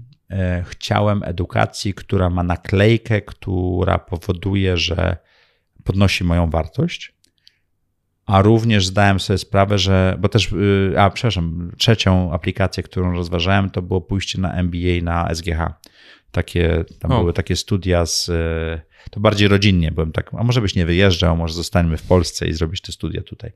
Więc poszedłem na tą rozmowę, tam jakąś tą aplikację przyszedłem i przyjechał ten Polak, profesor z, e, z Kanady i pamiętam, że siedział tam i przez 30 minut mi tłumaczył, dlaczego nie mam iść na te studia i dlaczego mam pójść do tego INSEAD-u i że w ogóle on się dziwi, że ze mną tutaj ten czas marnuje, bo ja tak, tam tak. mam iść, tam Aha. jest ta szkoła. To nie, to, nie jest, to nie jest ten poziom studiów, który ja powinienem zrobić z edukacją w Stanach i takim sposobem myślenia. Ale ja wtedy nauczyłem się bardzo ważnej rzeczy, że jedynym dobrem, którego nie jesteśmy w stanie na pewno odzyskać, jest czas. Więc jeżeli ja spędzę rok czasu na studiach, które będą kosztowały mnie więcej niż mnie stać, mhm. E, plus rozłąkę z rodziną i coś jeszcze, to lepiej, żeby to były najlepsze możliwe, na które uda mi się dostać, a żeby udało mi się dostać, to no, że GMAT podchodziłem chyba dwa razy, bo mi nie wyszedł ten wynik, tak? Tak jak ja bym chciał. Mhm. Myślę, że ten pierwszy był wystarczająco dobry, by mnie przyjęli, ale tam poprawiłem 20 czy 40 punktów później. Więc skupiłem się na takim, to jest ten wektor, tak? Tak. Jestem osobą, która skończyła super studia i mogę wybierać dowolną robotę. Wtedy przedsiębiorczość, ja byłem przedsiębiorczy na początku lat, koniec lat 80., 90. miałem pierwszą firmę, potem byliśmy do Stanów i to trochę tak się rozmyło u mnie. Ale to, co mi dały studia MBA na najlepsze uczelnie, na które udało mi się dostać, czyli ona jest tam top 3, top 5, top 1, to zależy jaki ranking i jaki rok e, na świecie to to, że pamiętam, że miałem rozmowę rekrutacyjną z e, szefem Eli Lilly na Polska, bo to był jeden, jedna z firm, z którymi rozmawiałem. I to był taki moment w wieku, ja dość późno poszedłem na MBA, chyba miałem 31 lat. I wtedy właśnie Koyosakiego między innymi czytałem. E, jestem na tej rozmowie rekrutacyjnej I on mówi: Nie będę sprawdzał tego, co potrafisz i co wiesz, bo to sprawdziła już uczelnia, czyli INSEAD. Mhm. Ja chcę tylko sprawdzić, czy pasujesz do tej firmy. I mieliśmy czysto rozmowę o mojej osobowości, o tym, jak ja myślę, jak ja działam, a nie o tym, czy potrafię policzyć, e, wiesz, wartość przyszłą czegoś, czy potrafię policzyć marże i tego typu rzeczy. A do tej pory wszystkie moje rozmowy o pracy były takie, które sprawdzały moje kompetencje. Mhm, okay. A te sprawdzały moje, mój sposób myślenia. I to była pierwsza taka rozmowa, jednocześnie potem już tylko takie rozmowy miałem. Jak miałem jakieś inne i ktoś sprawdzał moje kompetencje, to wiedziałem, że nie do końca jest ta firma, w której ja chcę działać, bo oni nie rozumieją pewnych rzeczy, tak? Czy studia, te MBA, e, dały ci poszerzenie networku? Czy to był jeden z takich kluczowych rzeczy, które wyniosłeś też z tych studiów? Moim zdaniem takie studia, y, te, te, ostatnie, które robimy, to niekoniecznie musi być MBA, bo to mogą być też magisterka, dają nam trzy rzeczy. Mhm. I, I zależnie od tego, jak dobierzemy swoje priorytety, uczelnie i kierunek, to te trzy rzeczy, różne rzeczy, różnie nam pomagają. Po pierwsze, dodają nam do naszej marki czegoś tak? Czyli studiowanie na dobrej uczelni powoduje, że nasza marka przez to poniekąd wzrasta, tak? Nasza sprzedawalność, czy jako e, przedsiębiorcy, czy jako pracownika, czy cokolwiek innego, to, to może mieć znaczenie. E, po drugie, dają nam dostęp do ciekawych ludzi, i to jest network. E, I tak udało mi się to poszerzyć. A po trzecie, dają nam dostęp do ciekawych prac, czy też możliwości takich połączeń. Mhm. E, połączenia wynikają z tego, z kim studiujesz, a prace wynikają z tego, jak, jak ciekawa jest uczelnia i jakie firmy przychodzą zatrudniać do tej szkoły. Tak? To trosz, troszeczkę jest podobne, ale też mechanizm działa inaczej. E, połączenia to jest Google, tak? No bo chłopacy studiowali na Stanfordzie e, Google. No tak, tak, tak, tak, tak oczywiście. Studiowali. Tak, taka mała firma. Tak. Ten, zresztą jak ja byłem na Inseadzie w 2001 roku, to e, mój kolega z roku powiedział, wiesz co, tam używasz tam Altavisty, nie pamiętam czego używam. Spróbuj takie, taka nowa jest, Google się nazywa, to robiłem. To były takie czasy, 2001 rok, żeby zdać sobie sprawę, że myśmy mieli laptopy, już było zajebiście, ale tam nie było Wi-Fi na kampusie. Się chodziło z takim dwu czy trzymetrowym kablem sieci mm. sieciowym, wkładało się go do mm. laptopa i szukało gdzieś w, w, ścianie gniazdka. Na tym polegała sieć. Była sieć wszędzie, mm. ale nie było Wi-Fi, co, co w tej chwili wydaje się absurdalne, jak sobie przypominam te czasy, ale to rzeczywiście trzeba było, jak się kabel ułamał, to trzeba było chodzić i załatwiać. I tak udało mi się poszerzyć network, ale ten network z czasem okazał się y, trochę luźniejszy. Znaczy, mam bardzo dobrych przyjaciół, którzy stamtąd wyniosłem i tak dalej, ale okazał się trochę luźniejszy niż sobie zdawałem sprawę. Ja potem odkryłem w 2009 czy 2010 roku taką organizację, która nazywa się YPO, Young President Organization, gdzie osoby, które są e, szefami lub właścicielami firm mogą przystąpić, tam są jakieś warunki, żeby wejść. I to jest bardzo taki, taki mm, bliski, bliski network. To znaczy, e, jeżeli ja do kogoś zadzwonię, czy napiszę z INSEAD-u, to teoretycznie powinien odpowiedzieć 24 czy 48 godzin, to 20, 40, 60% osób odpowie. Jeżeli ktoś do mnie napisze, czy ja do kogoś napiszę z YPO, to mam może nie 100%, bo są przypadki losowe, ale 99% odpowiedzi w ciągu 24 godzin. Ale to jest przez jakiś konkretny nie wiem, komunikator, czy po prostu piszesz to takiej osobie, no, czy dzwonisz, czy, czy Różnie, tam są, jest czy... wewnątrz komunikator, okay. ale tam możesz wejść, zobaczyć 22 tysiące osób, które są i które do ciebie odpiszą. Jak nie, I są kontakty tam. I są wszystkie do... kontakty ujawnione. Oczywiście zdarza się, że osoba ci odpisze, że sorry, ale nie ten, ale odpisze. To jest taka, taka organizacja, że jak jedziesz, to, to, przepraszam, przed koronawirusem, jak jechałeś mm. do jakiegoś miasta biznesowo i miałeś wieczór czy popołudnie wolne, to się pisało, słuchajcie, będę tutaj, jestem z polskiego chapteru, mam e, lunch wolny, będę w tej okolicy, na Manhattanie będę między 30 a 40 ulicą, czy ktoś chciałby się spotkać i spotykasz. Tak po prostu. I to są ludzie, którzy akurat tego dnia mają czas, więc niekoniecznie będą najbardziej wpływowi, ale Oczywiście. na przykład są pomiędzy dwoma E, ja miałem taką przygodę, że właśnie byłem w Nowym Jorku i, i napisałem, miałem takie spotkanie e, z chłopakiem, czy też facetem takim jak ja, który był prezesem dużej firmy ubezpieczeniowej i właśnie przechodził do kolejnej miał przerwę i po prostu poszliśmy na lunch i z półgodzinnego lunchu chyba dwie i pół godziny rozmawialiśmy. Czy wracałem samolotem z San Francisco, z, to była w ogóle prześmieszna sytuacja, bo byłem na jakiejś imprezie Google'a, e, wracałem samolotem z San Francisco, złapaliśmy Ubera, to były początki Ubera, więc e, ja nie znałem tego człowieka, on był z Czech i przy check-inie dopiero jechaliśmy tym Uberem z 30-40 mhm. minut i przy check-inie dopiero któryś z nas powiedział coś o YPO i powiedzieliśmy, że jesteśmy z YPO. No to wzięliśmy obok siebie miejsca na 15-godzinny lot chyba 11 godzin rozmawialiśmy. tak? Po prostu była taka przerwa, że teraz się może prześpimy. Przespaliśmy się parę godzin, obudziliśmy się do śniadania i dalej gadaliśmy. Niesamowite do tej pory, bardzo się przyjaźnimy. Y, powiem ci, że chciałem pytać o to y, YPO. Mam nawet tutaj zapisane. To przeczytaj pytanie. Na karteczce. Y, pierwszy, to, już odpowiedziałeś, czym jest ta organizacja, bo ostatnio ja w ogóle jakby nie, nie, nie znałem tego, nie jestem jeszcze na tym, na tym poziomie przedsiębiorczości. Ale jeżeli jesteś na niższym poziomie przedsiębiorczości, to jest taka organizacja, która w Polsce właśnie e, wystartowała, nazywa się EO, Entrepreneur Organization. E, Werner Harnisch, który napisał tam Scaling Up i parę innych książek. Mhm. To, to kojarzę, coś Był kojarzę. członkiem e, YPO, czy jest członkiem YPO i zrobił taką siostrzaną organizację, copy-paste trochę, jeżeli chodzi o to wszystko. E, paru moich gości właśnie dołączyło do tej organizacji, więc bardzo polecam. Tam są mniejsze progi wejścia. Żeby wejść do YPO, trzeba zarządzać firmą, która ma tam chyba 15 milionów obrotu, minimum mm. 50 osób zatrudnionych, i tak, 15 milionów dolarów obrotu okay. zatrudnionych i tak dalej, więc to już zaczyna być duża tak. firma. Jak, ja, ja zarządzałem Delem to, wtedy. To daj mi, że dwa lata. No. Słuchajcie, wpisać do kalendarza tutaj. Nasz, nasz host będzie bardzo bogaty za 3 lata.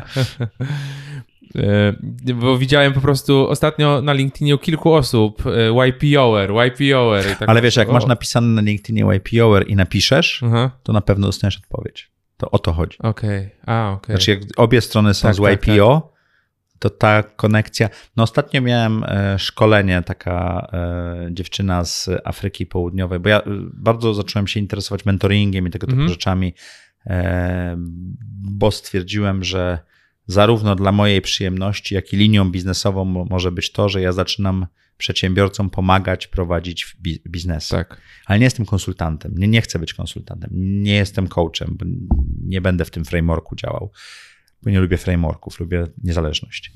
Więc postanowiłem, że zajmę się mentoringiem i y, postanowiłem sobie, że mogę mieć X, niedużą liczbę y, mentees, których co tydzień, czy tam raz na dwa tygodnie przy pomocy Zooma czy telefonu mogę spotykać i pomagać im prowadzić przedsiębiorstwa. E, taki pomysł przyszedł do mnie, parę osób się do mnie zgłosiło, mhm. zaczęliśmy współpracę, a teraz stwierdziłem, że chciałbym z tego zrobić coś, czemu mogę poświęcić dzień czy dwa w tygodniu. Myślę, że dzień, czyli to jest pięć osób, powiedzmy. Mhm. I normalnie mamy, dzisiaj miałem dwa takie, dwie takie rozmowy, tak? gdzie rozmawiam z ludźmi, którzy prowadzą biznes i rozmawiamy o tym, jak prowadzić biznes, ale również o tym, jakimi są liderami, również z kim powinni się spotkać, również jak się otworzą i mają ochotę rodzinnie. E, na Patronite zrobiłem e, takiego, takie coś, co się nazywa Mastermind, gdzie fani audycji mogą się zapisać i raz w miesiącu e, robimy takiego kola, gdzie mhm. ośmioro z nas wchodzi i e, w bardzo podobny sposób, taki typowo mastermindowy, przez tam 90 minut, dwie godzinki dyskutujemy. Właśnie będziemy mieli e, z pierwszej grupy drugą edycję. Przepraszam, bo rozproszyłem się. Miałem e, bardzo ciekawą telekonferencję, takie trochę szkolenie, trochę praktykę, jak mentoring powinien wyglądać w YPO i generalnie. I tam było dwoje praktyków, które bardzo to ciekawie robiło i to była sesja na Zoomie, na której było dwadzieścia kilka osób, mniej niż 30. No i w Zoomie można robić takie breakouty, że tam nagle pojawiasz się z, z, jedną, czy z dwoma, czy z trzema osobami w osobnym pokoju i bardzo często, i to, to chyba trwało 3,5 godziny, to wytrzymać na Zoomie 3,5 godziny to jest sukces, mm -hmm. ale to było tak zrobione, że co jakiś czas miałeś breakout. E, no i udało mi się rozmawiać e, z rolnikiem z Afryki Południowej, który ma wino, coś jeszcze, takie eko i tak dalej. Cały biznes mu siadł, bo restauracje.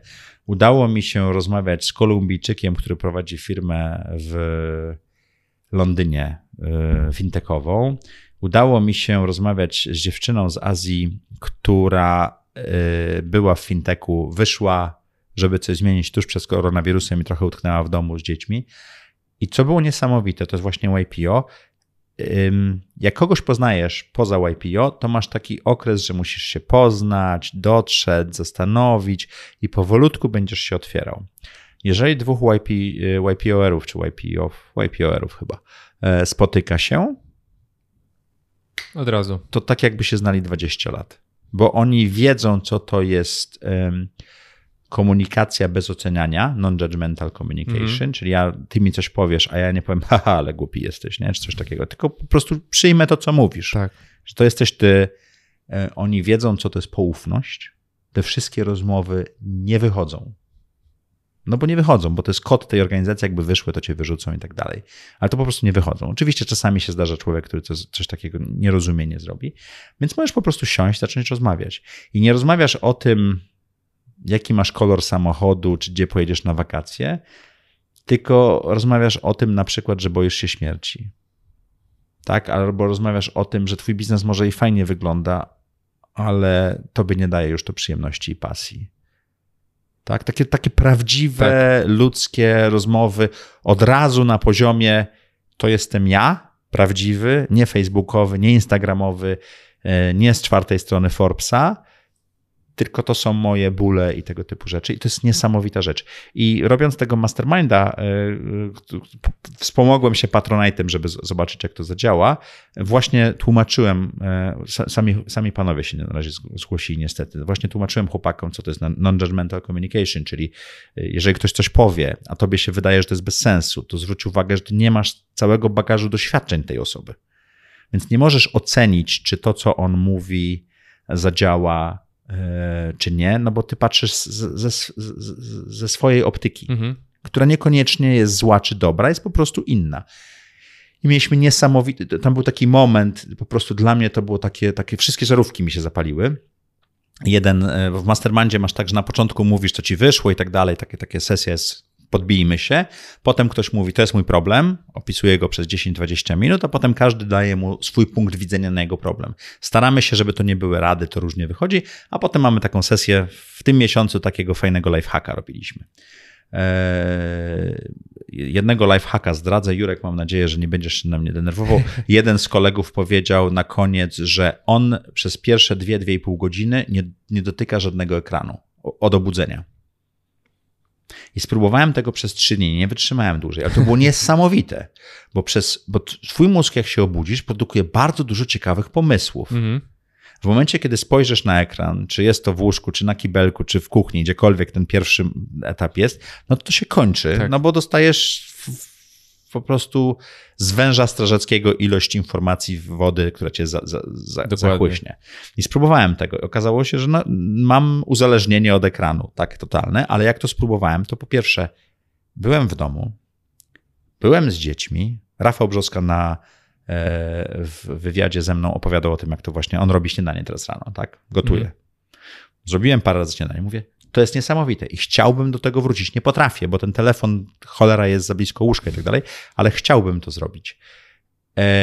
Ale to, co było niesamowite w mastermindzie, który zrobiliśmy, tam była bardzo różnorodna grupa. Tam był człowiek, który inwestuje od prawie 20 lat w kilkanaście, kilkadziesiąt firm i robi to zawodowo, bo to jest, wybrał to. Tam byli przedsiębiorcy, którzy prowadzą własne firmy. Tam byli przedsiębiorcy, którzy właśnie zaczynają firmy. Tam byli ludzie, którzy pracują w firmach czy w korporacjach, którzy zastanawiają się, żeby coś odejść albo już coś robią na boku. I tam był też chłopak, który powiedział, że on nie wie, czy tu pasuje, ale on dopiero myśli o tym. On jest na początku swojej kariery, któryś tam rok, e, ale on bardzo podoba mu się audycja, chciałby to zrobić.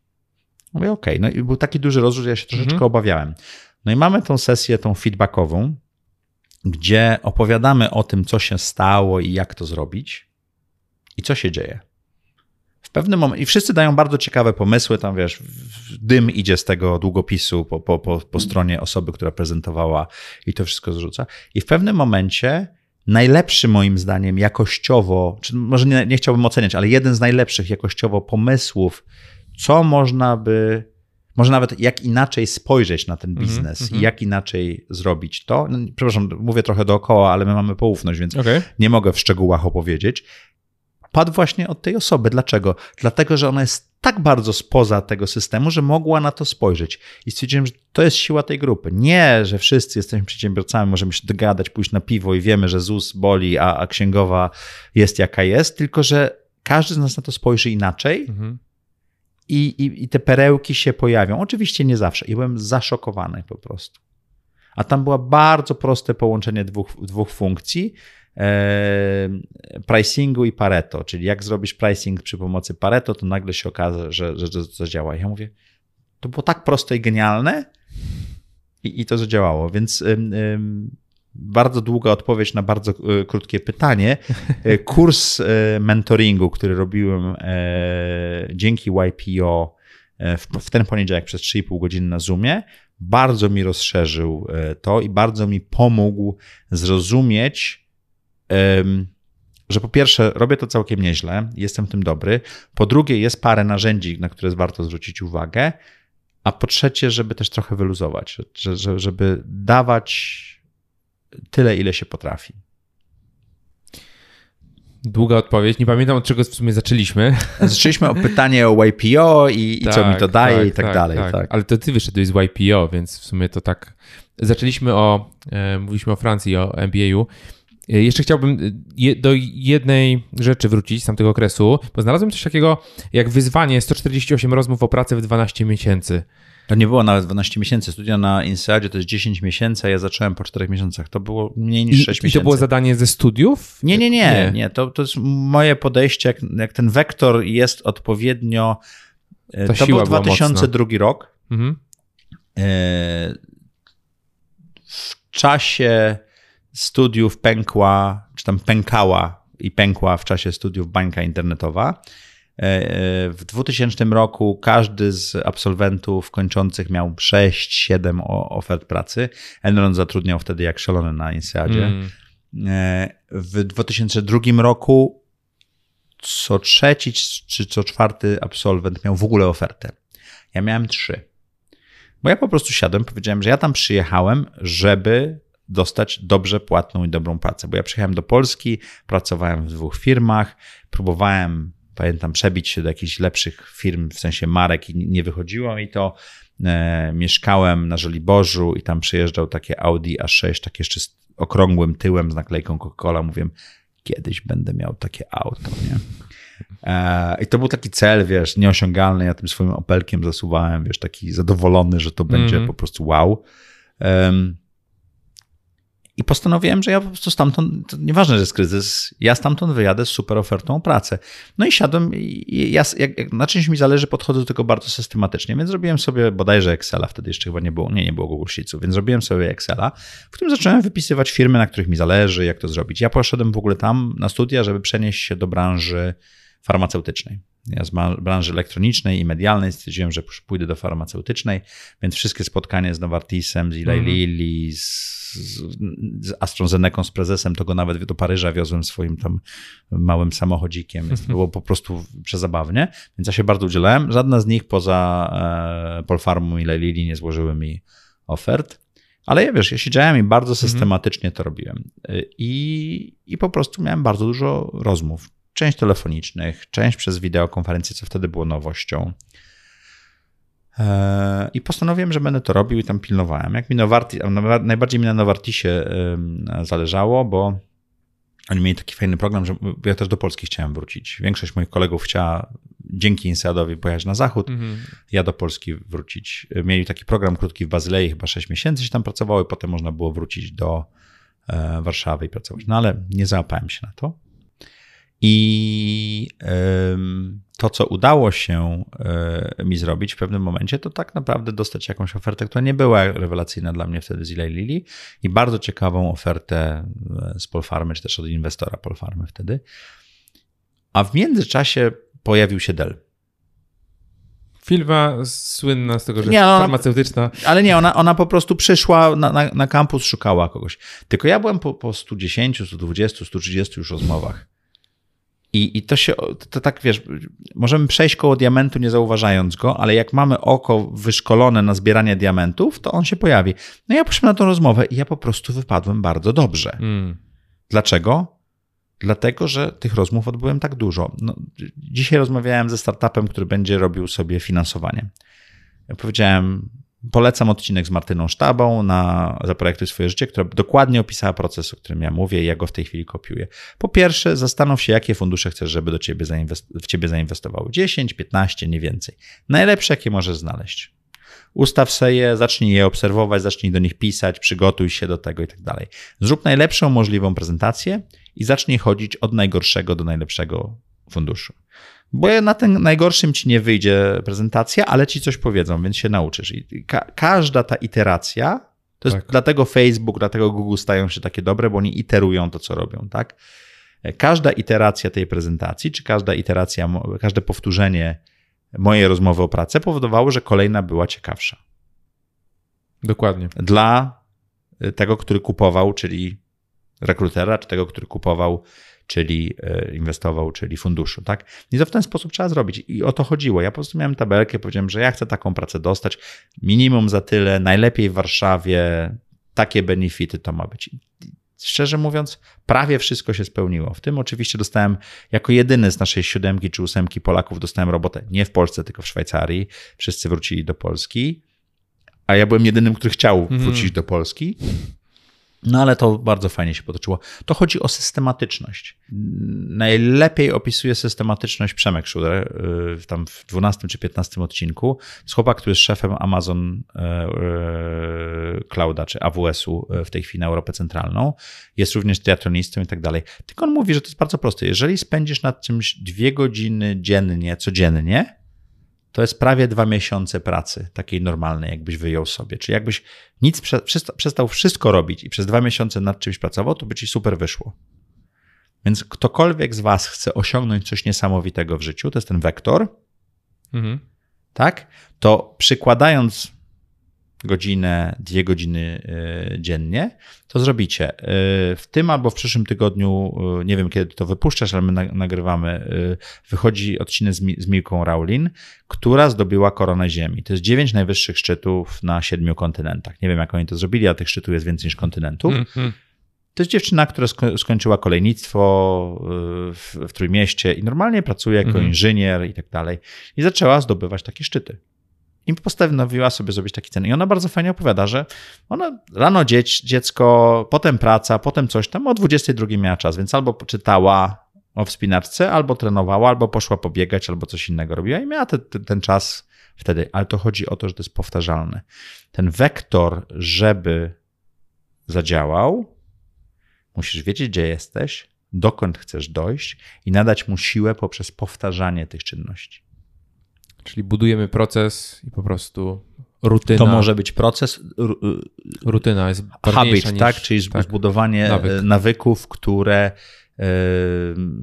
są super.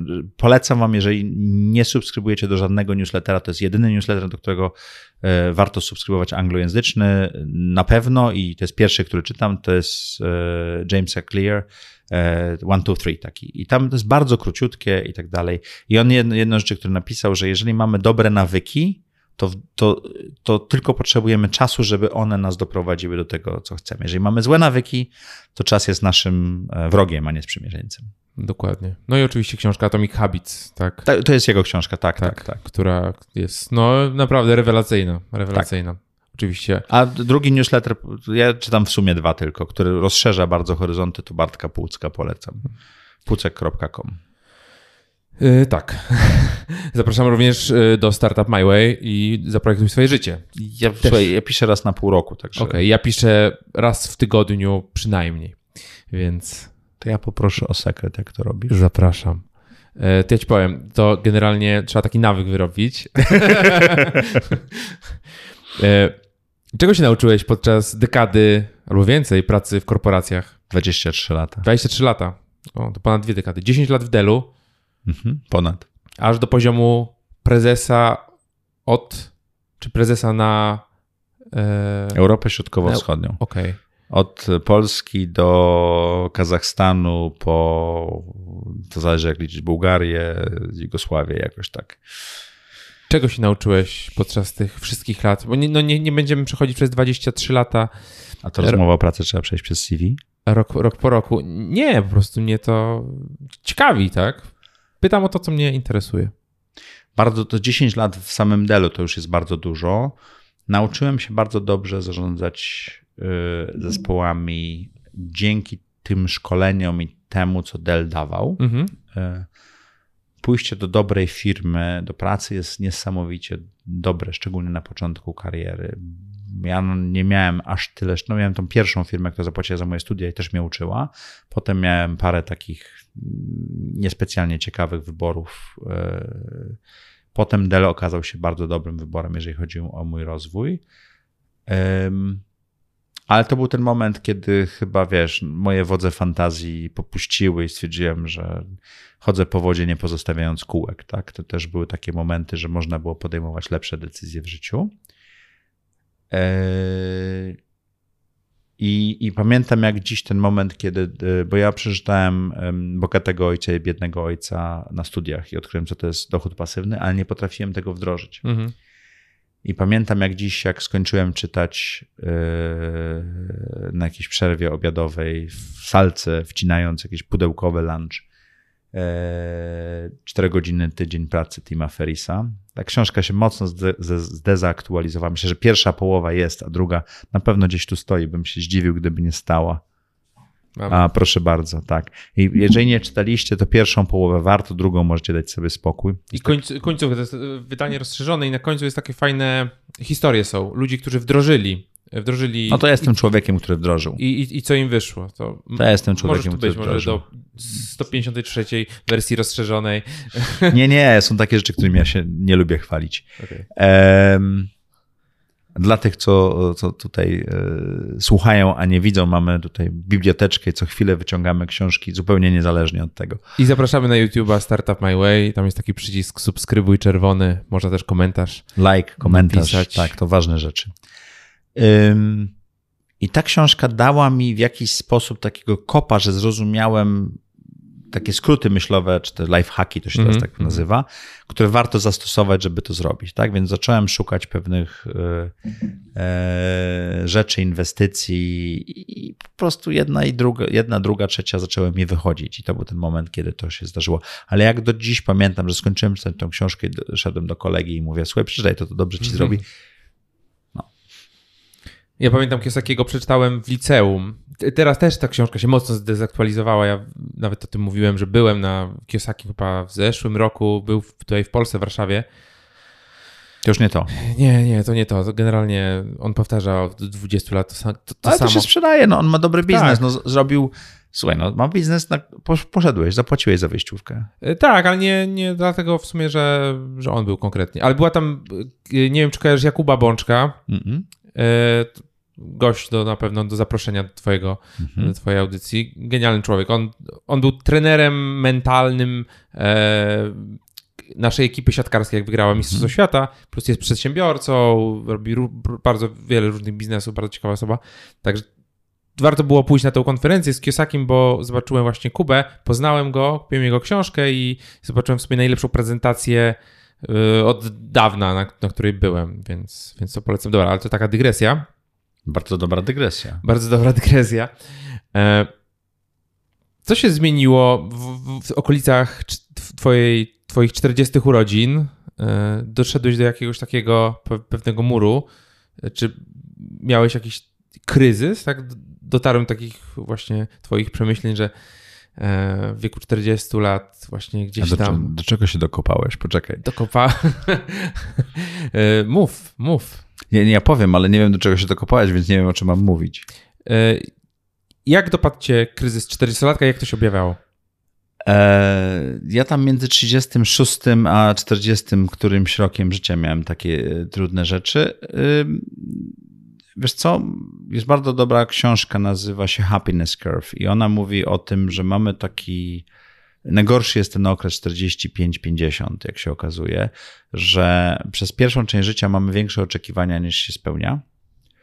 E, I to najbardziej właśnie tam 35-45 mhm. jest nasilenie tego, a, a potem duży poziom nieszczęścia 45-50 z tego wynikających, a potem z jakiegoś powodu y, te oczekiwania robią się mniejsze w naszym życiu, a życie daje nam więcej. I ta różnica między oczekiwaniem a tym, co życie nam daje, powoduje, że jesteśmy szczęśliwsi. Czyli jak masz większe oczekiwania niż to, co wychodzi, mm. jesteś nieszczęśliwy, jak masz mniejsze, to jesteś szczęśliwy.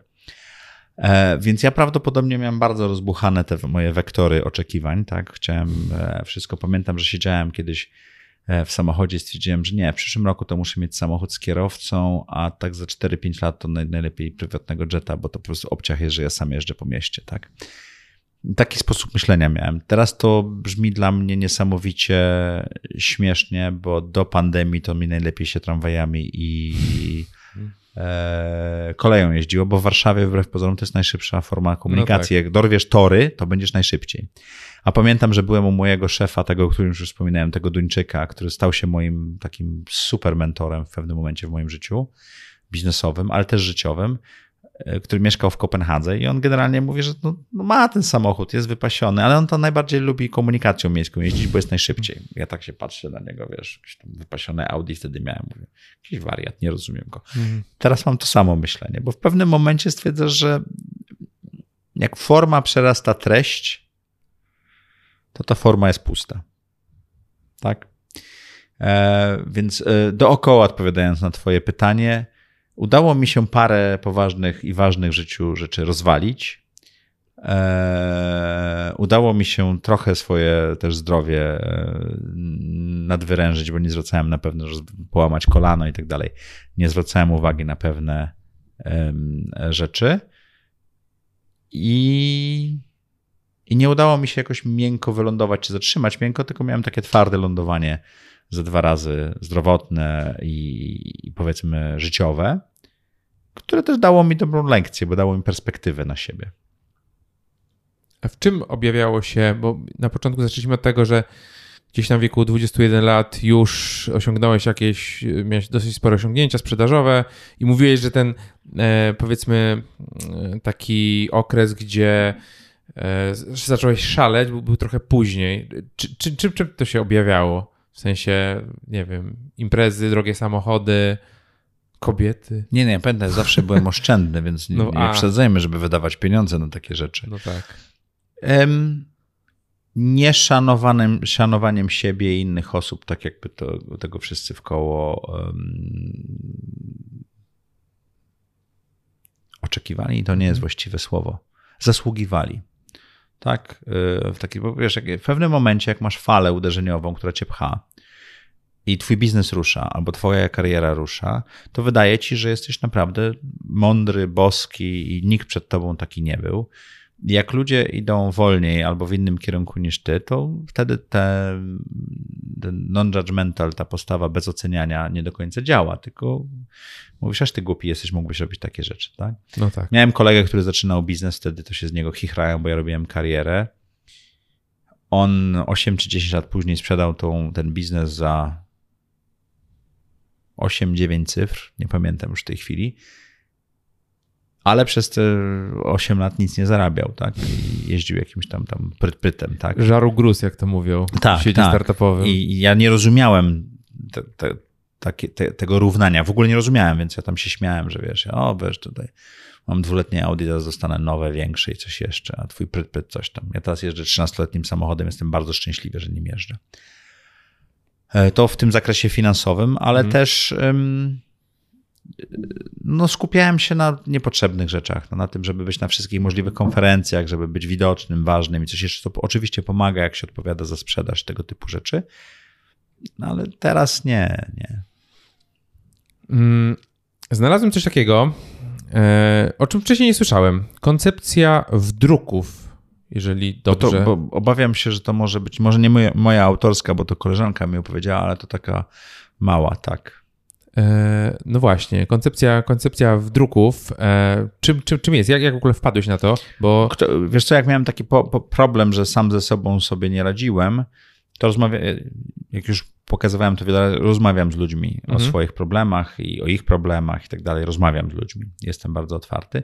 E, z kimś rozmawiałem i opowiedzieli mi o tej koncepcji, która bardzo mi pomogła, bo dała mi dodatkowe spojrzenie na mnie. E, jak mamy 20 i 30 lat, to robimy rzeczy trochę z automatu, mhm. bo nauczyliśmy się, zostaliśmy tak wychowani, że je robimy. Czyli E, warto pójść do pracy lub założyć firmę, warto e, się ohajtać i mieć rodzinę, mieć dzieci i tak dalej, e, pojechać na wakacje raz w roku i coś jeszcze. Takie rzeczy po prostu trzeba robić. Dlaczego? No bo tak się robi, wszyscy robią i tak dalej. I jedziemy trochę w tym stadnym pędzie, i właśnie te, koło tej 40 zaczynamy się rozglądać i, i, i, wszyscy, nie tylko my, ale że to, to, stado to nie do końca my, czy my pasujemy, czy to jest to miejsce i tak dalej. I czas zdać sobie sprawę, że przechodzimy jako ludzie przez różne etapy. A wdruk jest taką rzeczą, którą ktoś nam kiedyś powiedział i stało się naszą wartością lub naszym schematem działania generalnie to są dobre rzeczy, bo one mm. powodują, że społeczeństwo działa. Tak samo jak religia jako pomysł na y, kształtowanie młodych ludzi i postaw społecznych jest dobrą rzeczą, tak później oczywiście mo może się dowolnie y, odkształcić, tak y, wychowanie i wdruki działają, czyli nie wiem, nie bekaj przy stole, nie kradnij, nie ściągaj. E, to są tego typu wdruki. E, moim wdrukiem z dzieciństwa to było jedziemy na gapę, no bo nie warto płacić za bilet, bo kanar nas nie złapie, jak złapie to uciekniemy. W tej chwili bardzo chętnie płacę za te bilety, mm którymi jeżdżę, jeżeli jeżdżę komunikacją miejską, no bo uważam, że jako część społeczeństwa, która używa tego środka komunikacji, powinien za to zapłacić. Kiedyś mi się wydawało. Więc możemy mieć taki wdruk. Mm, wdrukiem może być tak, że wszystkie osoby w naszej rodzinie są ważne, kochane i tak dalej. I pytanie, czy tak jest.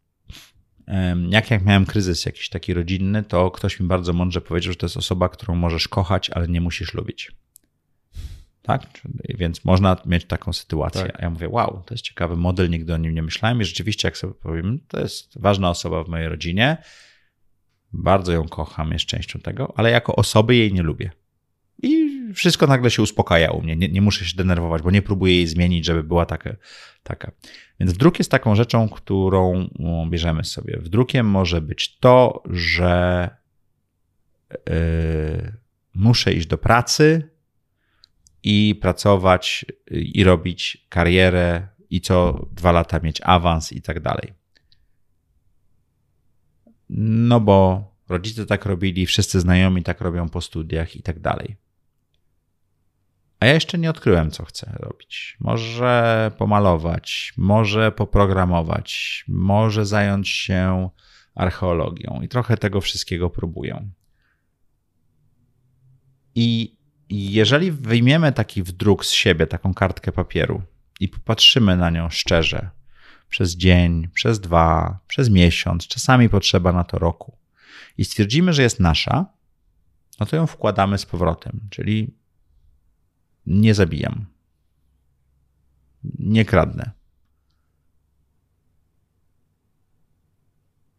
jeżeli znajdziemy taką kartkę, że praca w korporacji nie jest dla mnie, ale wszyscy mówią, że powinien podjąć pracę, ale ja chcę jeszcze pozastanawiać się, co chcę zrobić w życiu i mam środki do życia, bo potrafię się utrzymać na takim podstawowym poziomie, to ta kartka nie jest nasza. To można ją pomiąć i wyrzucić lub spalić lub dowolnie. Jak to zrobić, jak ktoś czyta Toniego Robinsa, to można właśnie zrobić oprawić w ramkę, zostawić w muzeum. Tak, to są takie NLP, takie proste techniki. I chodzi o to, że mamy rzeczy, które kiedyś do nas trafiły i stały się częścią naszego jestestwa, bo rodzice, kumple z ogólniaka czy ze studiów, katecheta, ktokolwiek nam powiedzieli,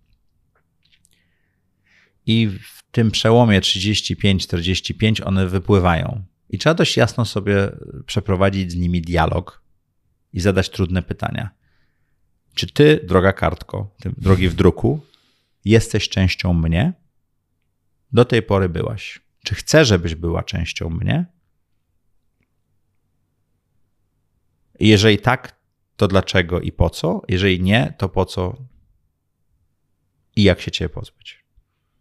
I to wszystko. E, nie wiem, czy to jasno, jasno tłumaczę, ale generalnie chodzi o to, tak. żeby. Moja audycja jest o zadawaniu sobie trudnych pytań, sobie samemu. Ostatnio byłem w przygodach przedsiębiorców, e, nagrywałem zdalnie z nimi rozmowę i tam była nagroda i powiedziałem, że ktoś to zada sobie takie pytanie, na które boją się usłyszeć odpowiedź. To jest najtrudniejsze pytanie. Czy ty masz pytanie, którego nie zadajesz sobie, bo boisz się odpowiedzi. To jest właśnie dyskusja z drukiem. I tak to ci pomogło jakby przejść trochę, zmienić ten mindset? Nie, nieustająco mi pomaga, bo ja po prostu jak jadę gdzieś i widzę, że jadę na automacie, to zatrzymuję się i mówię mhm, dlaczego tak robię? Mam też bardzo mądrą partnerkę, która często, zanim ja zauważę coś i zadam sobie pytanie, mówi, ale, ale po co to robisz? A ja mówię, no, no bo, no bo, no bo, no bo, no masz rację, pozwól, że się zastanowię. W sumie nie wiem. E, bardzo ciekawe, myślę, że można to zgłębić. W ogóle nie, nie słyszałem o tym, może można pewnie to różnie nazwać, tak, ale słowa w, w druk. No bo ktoś wdrukował tak, w tak, ciebie tak, coś. Tak, tak imprint, imprint, tak, imprint, imprint. Ale podam ci przykład twojego wdruku, mhm. który tutaj się odbył w czasie audycji. Okay. Mówiliśmy o YPO i o jaki trzeba mieć próg. Mhm. No przecież ja tam będę za 3 lata, bo stwierdziłeś, że musisz zrobić taki żart, żeby poczuć się lepiej i tak dalej. No bo próbujesz mierzyć, wydaje mi się, że mhm. próbujesz mierzyć się jakąś miarką, która nie jest twoja, jest zewnętrzna. Okay. Być może. Więc masz od razu taką reakcję. Nie próbuję tutaj w psychologię się bawić, tylko próbuję pokazać przykład, który tutaj był dla osób, które słuchają dłużej niż 15 minut, cofną i zauważą. I teraz jest pytanie, dlaczego masz taką reakcję? Bo chcesz, żeby to był żart, czy masz właśnie jakiś wdruk, który powoduje, że potrzebujesz być bardzo bogaty? Mhm. A może nie potrzebujesz być bardzo bogaty, może podobnie jak Sławek Muturi, który tam ma kilkaset mieszkań i, i pewno jest bogaty, ale on dużo bardziej w swoich książkach mówi o wolności finansowej, czyli masz więcej dochodów niż wydatków. Tak. Ale to nie oznacza, że masz 100 milionów złotych na koncie, tak? Czy, czy, czy, czy, czy miliard dolarów. To znaczy, że masz więcej przychodów niż wydatków. A, ale ta suma może być w różnym miejscu dla różnych osób. To może być 6 tysięcy złotych miesięcznie, a ty masz wydatków 2000 i jesteś super bogaty, bo masz z, z, z każdym miesiącem do, dokupujesz sobie dwa, dwa dodatkowe miesiące, tak? Tak, tak. E, kwestia do zastanowienia się. Dla mnie. Tak? Będzie odcinek solo o moich wdrukach, coś czuję tutaj o, w twojej o. audycji, co? Mm, Wyspowiadasz się o swoich drukach, czy nie? Y, zobaczymy, zobaczymy. Myślę, że to może być ciekawe. Myślałem nad solowym odcinkiem i szukałem dobrego tematu. There you go. Może to być to. Mm, chciałbym zapytać o startupy. Teraz, hmm? już z tych ciężkich... Je, jesteśmy, jesteśmy na temacie audycji, tak? tak Przepraszamy wreszcie. wszystkich. Tutaj będzie marker. W razie co możecie od razu przewinąć do tego miejsca, jak chcecie o startupach. Dokładnie. E, nie, to nie jest tak, że rozmawiam tylko o startupach, ono się faktycznie tak nazywa.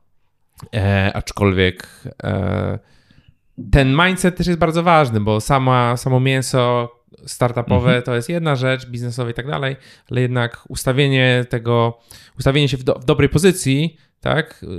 Te, te, wszystkie rzeczy, o których mówiłeś, wektory, siły, nie wiem, budowanie networku, to co ci daje, dają różne rzeczy, na przykład praca, w korporacji może ci dać bardzo dużo potem jako przedsiębiorcy.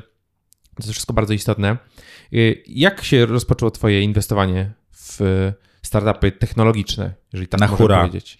Na hura?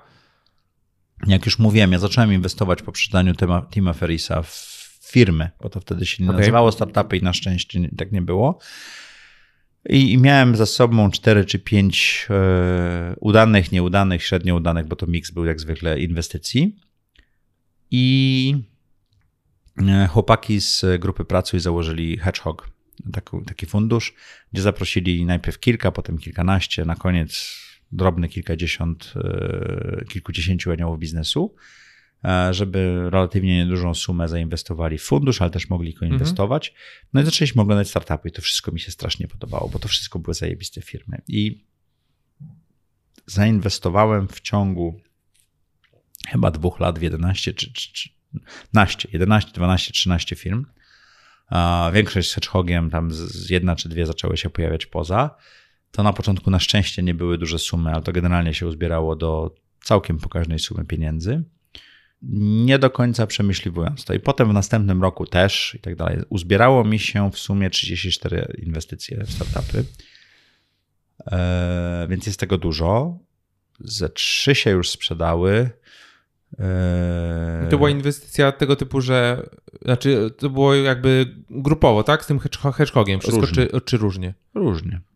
To były wejścia. Różnie. Ja generalnie lubię w Wolfpackach mhm. inwestować, bo wtedy szukam osób, które mają inne mm, talenty niż ja i możemy mhm. na ten pomysł spojrzeć z różnych stron. Jedną założyłem e, wraz z Tomkiem Homiukiem, to jest MobileMed, który w tej chwili nie prowadzę, bo w pewnym momencie zatrudniłem osobę, żeby pomogła mi rozwijać i po dwóch tygodniach przyszła do mnie i powiedziała, że będzie bardzo wdzięczna we wtorek, jeżeli do piątku wyprowadza się z biura. Zostałem wyrzucony z własnego startupu, co było najlepszą rzeczą dla startupu. Dla mnie zresztą też. Um, E, założyłeś po prostu e, startup, tak? Ja założyłem e, startup, który jest firmą medyczną, zajmuje się rehabilitacją. Mamy 150 rehabilitantów w tej chwili w całej Polsce, ale zacząłem go prowadzić trochę na zasadzie Silicon Valley. Dużo pieniędzy w marketing, mm. dużo ludzi, mm. coś jeszcze. To w ogóle nie był ten kierunek. I miałem zespoły, które były dysfunkcjonalne, a oprócz tego robiłem milion innych rzeczy. To nie jest tak, że ja siedziałem w tym startupie. Oczywiście. Tylko. I zatrudniłem koleżankę, z którą kiedyś pracowałem, E, że mi tam pomogła, ona popracowała ze mną paroma rzeczami, potem z tą firmą mówi, wiesz co, tutaj potrzebujesz tego, tego, tego. Mówię, może byś chciała to poprowadzić, spoko. No i dogadaliśmy się, że zostanie prezesem tej spółki, ja się wycofam na, rolę doradca. No, ale była taka sytuacja, że ona zaczęła zarządzać spółką, ale wszyscy i tak chodzili tup, tup do mnie, no bo ja tu jestem, wiesz, i, i omijali jej, ją, albo te decyzje robiły się skomplikowane, bo wszystko. I ona zapytała się, czy, czy będę tak miły i, i, i nie spakuje się. Jak to y, mówił y, Churchill, tak, że sztuką jest powiedzieć spieprzaj w taki sposób, żeby druga osoba czuła ekscytację przed nadchodzącą podróżą. Ja się tak ucieszyłem, że mogę mieć swoje własne biuro, muszę go jeszcze tylko szybko znaleźć w trzy dni. Mm. Tak. Więc to mniej więcej tak było. E, tych startupów było e, wiele. Może ze dwa były takie, że ja się skupiałem, że byłem tylko jeden. Jakie to były pew... kwoty ogólnie, w sensie inwestycji? Najmniejszą inwestycję, którą zrobiłem 3 lata temu, pierwszą, to było 14 783 zł. To jest jedna no. z lepszych, z lepszych startupów, które mam. Ja oczywiście potem były follow-ony, ja już tam dwu, trzykrotnie doinwestowywałem mhm. kasę i ta kasa już jest poważna, tylko potrzebowaliśmy najpierw chyba 100 tysięcy złotych, żeby ruszyć z firmą i tak z tych podziału udziałów, które były, wyszła ta kwota. E, I, i, i zresztą przed founder i powiedział, że chce milion złotych na początek. Ja powiedziałem, ale po co? Potrzebujesz na pierwsze 5 miesięcy 100 tysięcy złotych? Proszę bardzo, damy ci to. No i rzeczywiście dowiózł to, co miał dowieść, mm dostał kolejną rundę i tak dalej. Eee, no i kwoty też zaczynały być siedmiocyfrowe, także tam się zaczyna robić, czy tam grubo sześciocyfrowe powiedzmy. Mhm. Eee, zaczyna się robić coraz ciekawiej w pewnych momentach. I pytanie jest oczywiście, jakie jest ryzyko, tak? Jak to zrobisz i jest ciężko ocenić. Ja w tej chwili już wiem, że to po pierwsze coś, co wygląda świetnie na początku, nie dojedzie, niekoniecznie dojedzie do mety. Coś, co świetnie wygląda publicznie, niekoniecznie daje ci takie zwroty. Im nudniejszy biznes, tak jak MobileMed na przykład, no, mamy rehabilitantów, no, WKers, tak? tak? Tym, e, no poza tym, że jak był COVID, to było trudno, tym jednak jest to po, po cichutku, pomalutku i to działa. E, z jednej strony, a z drugiej strony inwestowanie z mądrymi ludźmi w przemyślane pomysły ma sens. I ja postanowiłem inwestować w jeden startup w roku, właśnie z powodu tego hura optymizmu, który był tam 6 czy 7 lat temu, gdzie wydałem bardzo dużo pieniędzy. One pewno zarobią na siebie, ale duży poziom niepewności i zero kontroli nad tym, co się dzieje w tych spółkach. Więc postanowiłem, że będę wybierał jedną firmę, w którą zainwestuję. I to będzie bardzo dobra inwestycja dla mnie i zazwyczaj bardzo dobra dla founderów. To zależy na jakim są etapie. Albo wkładam niedużo pieniędzy, albo w ogóle na początek nie wkładam pieniędzy, tylko wkładam czas e, i budujemy, rozbudowujemy ten pomysł, mhm. znajdujemy inwestorów i, i w ten sposób działamy.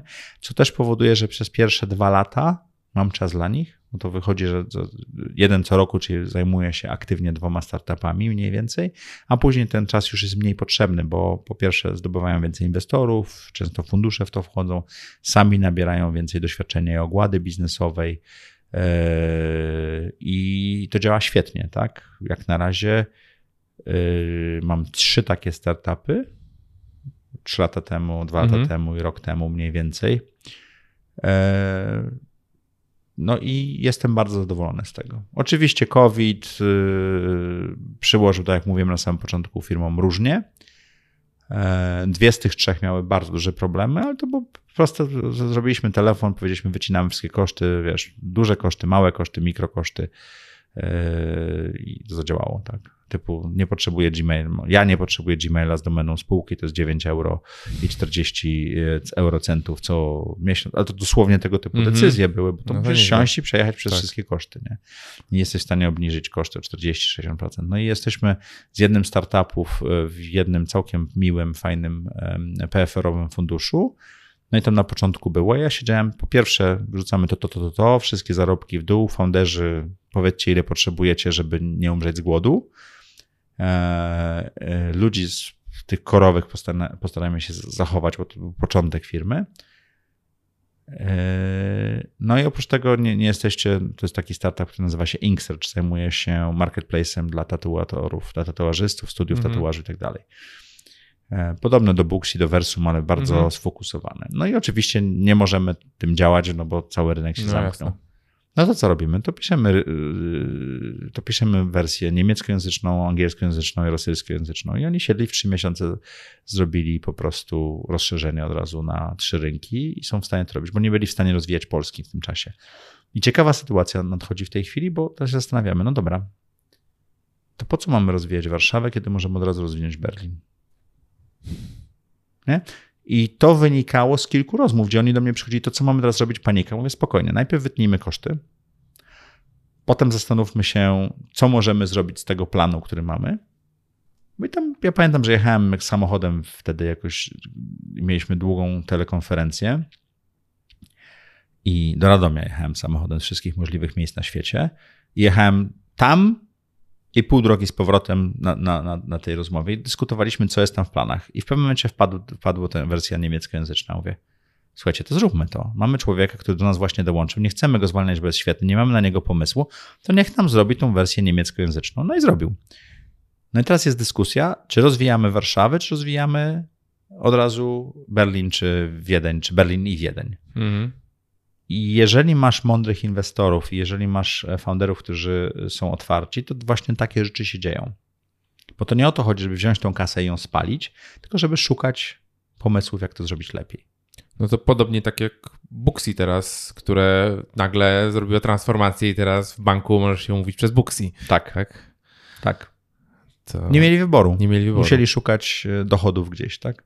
Nawet dzisiaj wszedłem na chyba stronę Alior Banku i tam było logo Booksy mhm. z umów, umów spotkanie. Mhm. Czy widziałem o, o, tym oczywiście wcześniej z, właśnie z, z jakiejś rozmowy ze Stefanem. Ja tutaj kolejną reklamę wrzucę, polecam rozmowę ze Stefanem u mnie. E, mówiłem już o tym na, na wirażu, tak? Tak, Ten moment. Tak. tak, tak.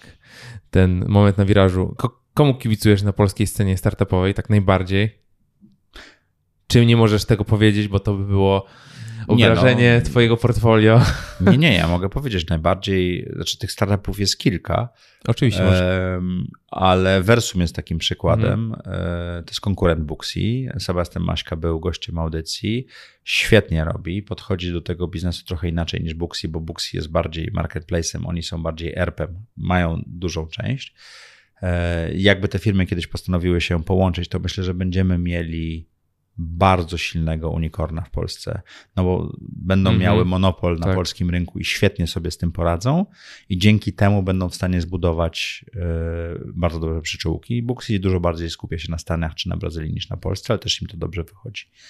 E, myślę, że znany lekarz też całkiem dobrze sobie radzi. Niestety nie jestem tam inwestorem, więc to jest ciekawie. Y, MobileMed jest taką, ja, ja, mam co chwilę problemy ze stawami, bo tu hulajnoga rozwaliłem sobie, tutaj kolano na skłoszu i tak dalej, więc e, firma, która pomaga ludziom i ma rehabilitantów jest dla mnie rewelacyjną i nigdy nie będzie wielką, super znaną i coś jeszcze, ale to jest, twoja, to jest twoja firma. Znaczy, to jest również moja inwestycja, bo okay. ja, ja, nie mam firmy w, Okej, okay, myślałem, nie że zale... nie... założyłeś. Założyłem, tak, no ale ja tam mam 30 kilka procent w tej chwili, tak, bo to rozwodnienie nastąpiło no, i... Więcej niż wielu, wielu founderów. Ale wiesz co, ja nawet na to inaczej patrzę, bo y, ja mówiłem na, na początku, że główną, jedną z trzech głównych wartości moich jest niezależność mhm. i bycie super związany z jednym Tak. przedsiębior- przedsiębiorstwem powoduje, że robisz to świetnie, no ale tracisz tą niezależność. Ja bym chciał mieć tą niezależność, więc ja wolę zarobić mniej, mieć mniejszy wpływ i tak dalej, i tak dalej, ale mieć niezależność i robić to, co lubię.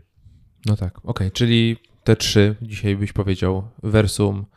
Ale to jest bardzo subiektywne. Oczywiście, lista. bardzo, bardzo subiektywne. No właśnie chodzi nam o te subiektywne opinie, one są najciekawsze, no bo nie możemy być Nie, nie, obiektywni. no, ale to można by przejrzeć. Mamy wiele bardzo ciekawych firm, Mhm. które różnie sobie z tym poradzą. Mamy wiele firm, o których nikt nie słyszał, bo robią na przykład, y, nie robią softu, który łatwo wypromować, tylko robią poważne rzeczy, czy w technologiach kosmicznych, czy w robotyce i coś jeszcze. I one też wyjdą.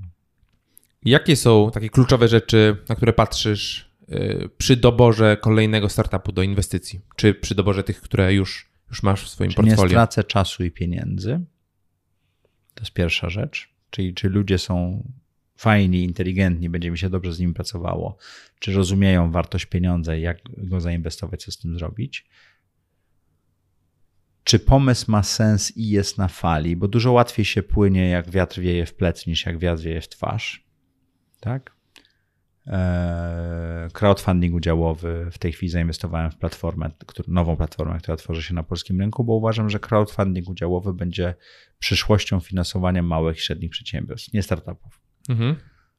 Eee, Będą firmy, które mają coś do pokazania, działają i potrzebują zrobić skok, i jest im taniej lub lepiej zrobić to z udziałowcami rozproszonymi niż z bankiem na przykład.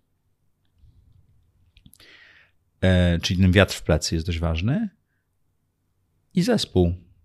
Tak, ja chciałbym fajnie pracować z zespołem. Tam jest oczywiście jest model biznesowy, oczywiście jest MVP, oczywiście jest prezentacja, oczywiście czy, czy ich się da pokazać do ludzi, czy, czy to, to wszystko też jest, tak, ale to takie podstawy. Tak. Po zachowaniu higieny są te rzeczy, które, o których ja mówiłem. E, Okej, a jak właśnie, no to już częściowo powiedziałeś, jak poza finansami pomagasz tym, tym, tym młodym firmom, e, co, z, czym te firmy się borykają? Gdzie ty po prostu wchodzisz, mówisz, no panowie, no przecież to jest takie proste, to, to trzeba zrobić tak i tak i tak i tak. Ale to byłoby oceniające. Nie robię takich y, komentarzy. Staram się nie mówić, no panowie, to jest takie proste. Ja mówię, a czy rozważyliście y, na przykład, żeby spojrzeć na to w ten sposób albo zrobić to w taki sposób? Z, z, z czym jest e, często problem? Czy to jest na przykład sprzedaż, czy to jest kwestia, nie wiem, mm, budowy procesów w firmie, czy w ogóle kwestia, nie wiem, pricingu Z taczkami. z taczkami? Tak. W sensie? Jest takie z- komuny chyba powiedzenie, jak to wchodzi kierownik na budowę i patrzy, że wszyscy robotnicy biegają z pustymi taczkami i pyta się, co tu się dzieje. Panie kierowniku, tyle roboty, że nie ma kiedy taczek załadować. Eee, tych problemów jest wiele, ale generalnie chodzi o to, żeby, i, do tego bardzo często Mhm. spełnia się moja rola, żeby się cofnąć krok i spojrzeć na ten biznes z, z dalszej perspektywy albo z zewnątrz. Tak, żeby zrozumieć strategicznie, o co tam chodzi. Ja nigdy nie pomogę w lepszym pisaniu kodu, czy w lepszym układaniu pracy w Jirze, czy nigdy nie pomogę w budowaniu UX-u i tak dalej, bo nie w tym jestem specjalistą. Ja raczej pomogę w sposobie myślenia founderów, w sposobie przygotowania się do pitch decku i prezentacji, w sposobie dotarcia do kontaktów. Bo to nie o to chodzi, żebym ja rozdał ci całą moją książkę telefoniczną. Tam jest 4,5 tysiąca, czy tam prawie 5 tysięcy kontaktów, tak? Ale nie o to chodzi, żebym ci dał te kontakty. Ty musisz wiedzieć, do kogo i po co chcesz pójść, jak do niego dotrzeć i tak dalej. Jak wykonasz tą całą pracę, to nawet ci nie będę potrzebny, ale wtedy bardzo chętnie udostępnię ci ten kontakt.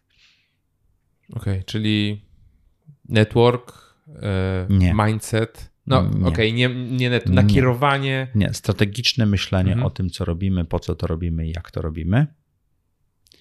Nie taktyczne. Od tego są founderzy. Big picture tak zwany, tak? Tak, Powiedzmy. można tak to powiedzieć. Zrozumienie tego, co jest wartością spółki i budowanie tego jak najbardziej. e, i odbijanie. Grzesiek z Pozbistro, bo ja poprosiłem tych moich mentees i startupy, którymi współpracuję kiedyś, napiszcie mi tak w jednym zdaniu, o co chodzi ze współpracą ze mną, żeby próbowałem się zdefiniować, mhm. więc takiego lustra szukałem. I Grzesiek z Pozbistro napisał najlepszą rzecz, że y, rozmowa z Maćkiem to jest jak wejście na ring. Człowiek wychodzi poobijany i dobrze przy, y, przygotowany do walk ulicznych. Czy tam do prawdziwych walk na ulicy, jakoś tak to było, tak? Twój one-liner. Tak. tak można by to powiedzieć. Nie, nie wiem, czy ten forma, wiesz, zakrwawionej twarzy jest tym, co, co chcę pokazywać, ale efektywnie no, no, ja zadaję trudne pytania. Xboxer. Tak, zadaję trudne pytania, czyli pokazuje te ciosy, które mogą mm. przyjść, więc potem jak wychodzisz, e, jak to było w Karate Kid, tak? E, szoruj w prawo, szoruj w lewo, szoruj w prawo, szoruj w lewo, potem dochodzisz do walki i nagle potrafisz blokować ciosy, tak? Tak, tak. E, jak podchodzisz do pracy z, pracy z inwestorem, bootstrapping? Czy Masz jakieś, nie wiem, opinie? Czy, czy powinniśmy więcej działać z inwestorami, czy lepiej, czy więcej działać e, z... Zdradzę mam sekret najlepszego, najprostszego i genialnego finansowania startupów. Osoby, które najlepiej sfinansują wam startup i spowodują jego najszybszy rozwój, to wasi klienci niepopularna taktyka, ale. Jeżeli to zrobicie, to tutaj możecie rework, tak? E, tak 21 Bits, oni tak to zrobili. Potem Jeff Bezos zainwestował później w nich, ale to nie chodziło o pieniądze, tylko generalnie rozwój. To nie musicie oddawać swoich udziałów, to nie musicie e, martwić się o to, czy ci ludzie wam potem dadzą, czy nie dadzą i nie będą was kontrolowali, tylko możecie zrobić firmę dla siebie, po swojemu, w taki sposób, jak chcecie.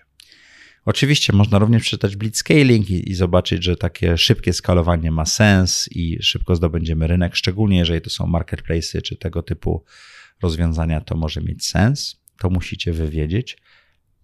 Ale uwierzcie mi, że znam bardzo wielu ludzi sukcesu, którzy nie wzięli grosza od inwestorów i całkiem dobrze im to wzięli, a, y, wyszło, albo wzięli te pieniądze dużo później, w innym celu, celem restrukturyzacji, czy też wyjęcia części swojego majątku z firmy, żeby móc zainwestować w inne rzeczy, żeby mhm. zbudować bezpieczeństwo finansowe.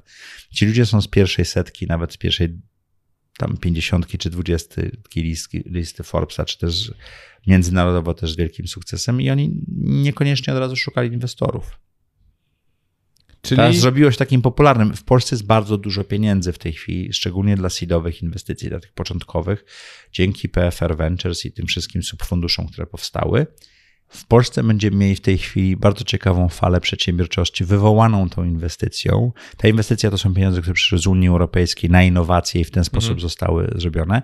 Myślę, że 80-90% tych pieniędzy w pewnym sensie się zmarnuje, bo nie wytworzy wartości, ale wytworzy całe pokolenie ludzi, którzy będą potrafili zakładać firmy i to robić. Oczywiście wytworzy też całe pokolenie ludzi, którzy będą potrafili wyciągnąć rękę, żeby dostać pieniądze, bo to też tak będzie. Niektórym to wyjdzie, niektórym nie. Ale to nie o to chodzi. O to chodzi, żeby to zaczęło działać i po to to jest. Więc jeżeli macie pomysł na firmę, i nie wiecie, jak ją sfinansować y, samemu, to można to robić, ale jeżeli y, na startup szczególnie, taki, żeby tam trzeba y, szybko zbudować tak. zasięgi, coś jeszcze. Ale jeżeli chcecie być po prostu przedsiębiorcą, takim z lat 90. czy 80., rzemieślnikiem to się kiedyś nazywało, tak? E, czy prywaciarzem później to się nazywało, to możecie znaleźć sposób, żeby zbudować firmę, która będzie wasza, po waszemu robiona, finansując się klientami bo to oznacza, tak Versum zaczynało. Versum przyszło po finansowanie po dwóch latach działalności, jak mieli już chyba 4 miliony złotych obrotu. Hmm. Jeśli dobrze pamiętam. Robi się skalować po prostu. Oni stwierdzili, że to działa, i teraz chcieliby przyspieszyć skalowanie blitzscaling, bo zrobili już wszystko, tak? Ale oni od razu mieli bardzo drogi produkt, który dawał bardzo dużo wartości dla salonów, bo oni nie robili bookingu, tak jak to robi mhm. E, Booksy, tylko również dawali ci pełną inwentaryzację twoich e, środków kosmetycznych, szamponów i tak dalej. Pełen rejestr pracy, czyli wiedziałeś, kto o której przyszedł i wyszedł, tak? Booking e, spotkań tam również był i tak dalej, i tak dalej. Czy byli bardziej ERP-em, niż y, platformą do bukowania. I salony to kupowały, bo im to oszczędzało jedną osobę na recepcji. To było bardzo oczywiste. Osoba na recepcji kosztuje X, to kosztuje jedną dziesiątą X. To jest dużo pieniędzy, ale dużo taniej niż ta jedna osoba, tak? I zupełnie inaczej to działa. Więc też podejdziecie inaczej do produktu. To nie musi być model freemium, to nie muszą być pewne rzeczy. No tak. A jakie są takie ciemne strony pracy z inwestorem, gdzie często się, rzadko się w sumie o tym mówi, to raczej w kuluarach się o tym mówi, że ktoś komuś podsunął taką umowę, e, czemu masz zastrzeżenia do umowy, już pięć startupów podpisało tą umowę, e, masz jakieś przemyślenia na ten temat? Oczywiście... Są umowy, których ja nie podpisuję. Są umowy, no mieliśmy taką sytuację niedawno, gdzie fundusz próbował e, nawet nie przemycić, to są, powiedzieć, że to są standardowe warunki. Czasami nie są to standardowe warunki i w tym przypadku chodziło o liquidation preference, czyli to, że fundusz ma prawo sprzedać do, do pieniędzy ze sprzedaży najpierw. E, I to można zrozumieć, bo fundusz inwestuje w wysokie ryzyko. No i tam chodziło o kwotę, powiedzmy, nie pamiętam dokładnie, inwestycji miliona złotych, i fundusz chciałby wyciągnąć milion dwieście tysięcy, zanim wszyscy inwestorzy wyciągną. A potem resztę dzielimy po udziałach, czyli mm -hmm. fundusz efektywnie bierze więcej pieniędzy niż to wynika ze sprzedaży. I ja powiedziałem, słuchajcie, to nie jest fair. Founder był szczęśliwy, żeby podpisać, bo dostaje milion złotych, w ogóle nie rozumiejąc. To nie jest fair i ja się na to nie zgadzam jako inwestor. Ja takiej umowy nie podpiszę. Ja tam miałem kilka procent, ale to, to potrzeba było pełnej zgody w tym momencie. Tak, tak była umowa skonstruowana. Mhm. I powiedziałem prostą rzecz, że zróbmy to w ten sposób, że jeżeli spółka się sprzeda poniżej jakiejś kwoty, bo wy chcecie odzyskać, mieć gwarancję, że odzyskacie kapitał. Czyli jeżeli się sprzeda, nie wiem, poniżej 4 milionów złotych, to milion dwieście najpierw idzie do Was, a cała reszta idzie do reszty. No bo ja zainwestowałem na dużo niższej wycenie, wy inwestujecie na dużo wyższej wycenie. Absolutnie się z tym zgadzam. Ale jeżeli spółka się sprzeda za 10 milionów złotych, to ja nie widzę powodu, czy tam 100 milionów złotych, mm -hmm. to ja nie widzę powodu, dla którego wy mielibyście wziąć ten milion, a potem się dzielimy, bo to już nie jest ta gra. Ta spółka odnosi sukces. Tak. No i taki, tak zmieniliśmy ten zapis, czyli on zaspokajał ich potrzebę bezpieczeństwa, ale tego nie zrobił. E, ja na przykład bardzo często życzę sobie gwarancji e, miejsca w Radzie Nadzorczej, co dla startupu trzyosobowego jest śmieszne, bo oni tego nie rozumieją e, w pewnym momencie, ale jak fundusze wchodzą, to oni mówią, że nie chcą tej gwarancji. Ja mówię, no sorry, ale ja jestem tutaj również, żeby chronić founderów, bo tak się z nimi dogadałem, po to, jestem, to, po to im pomagam. I moja gwarancja jest albo dożywotnia, albo tam do rozwodnienia poniżej pewnego poziomu.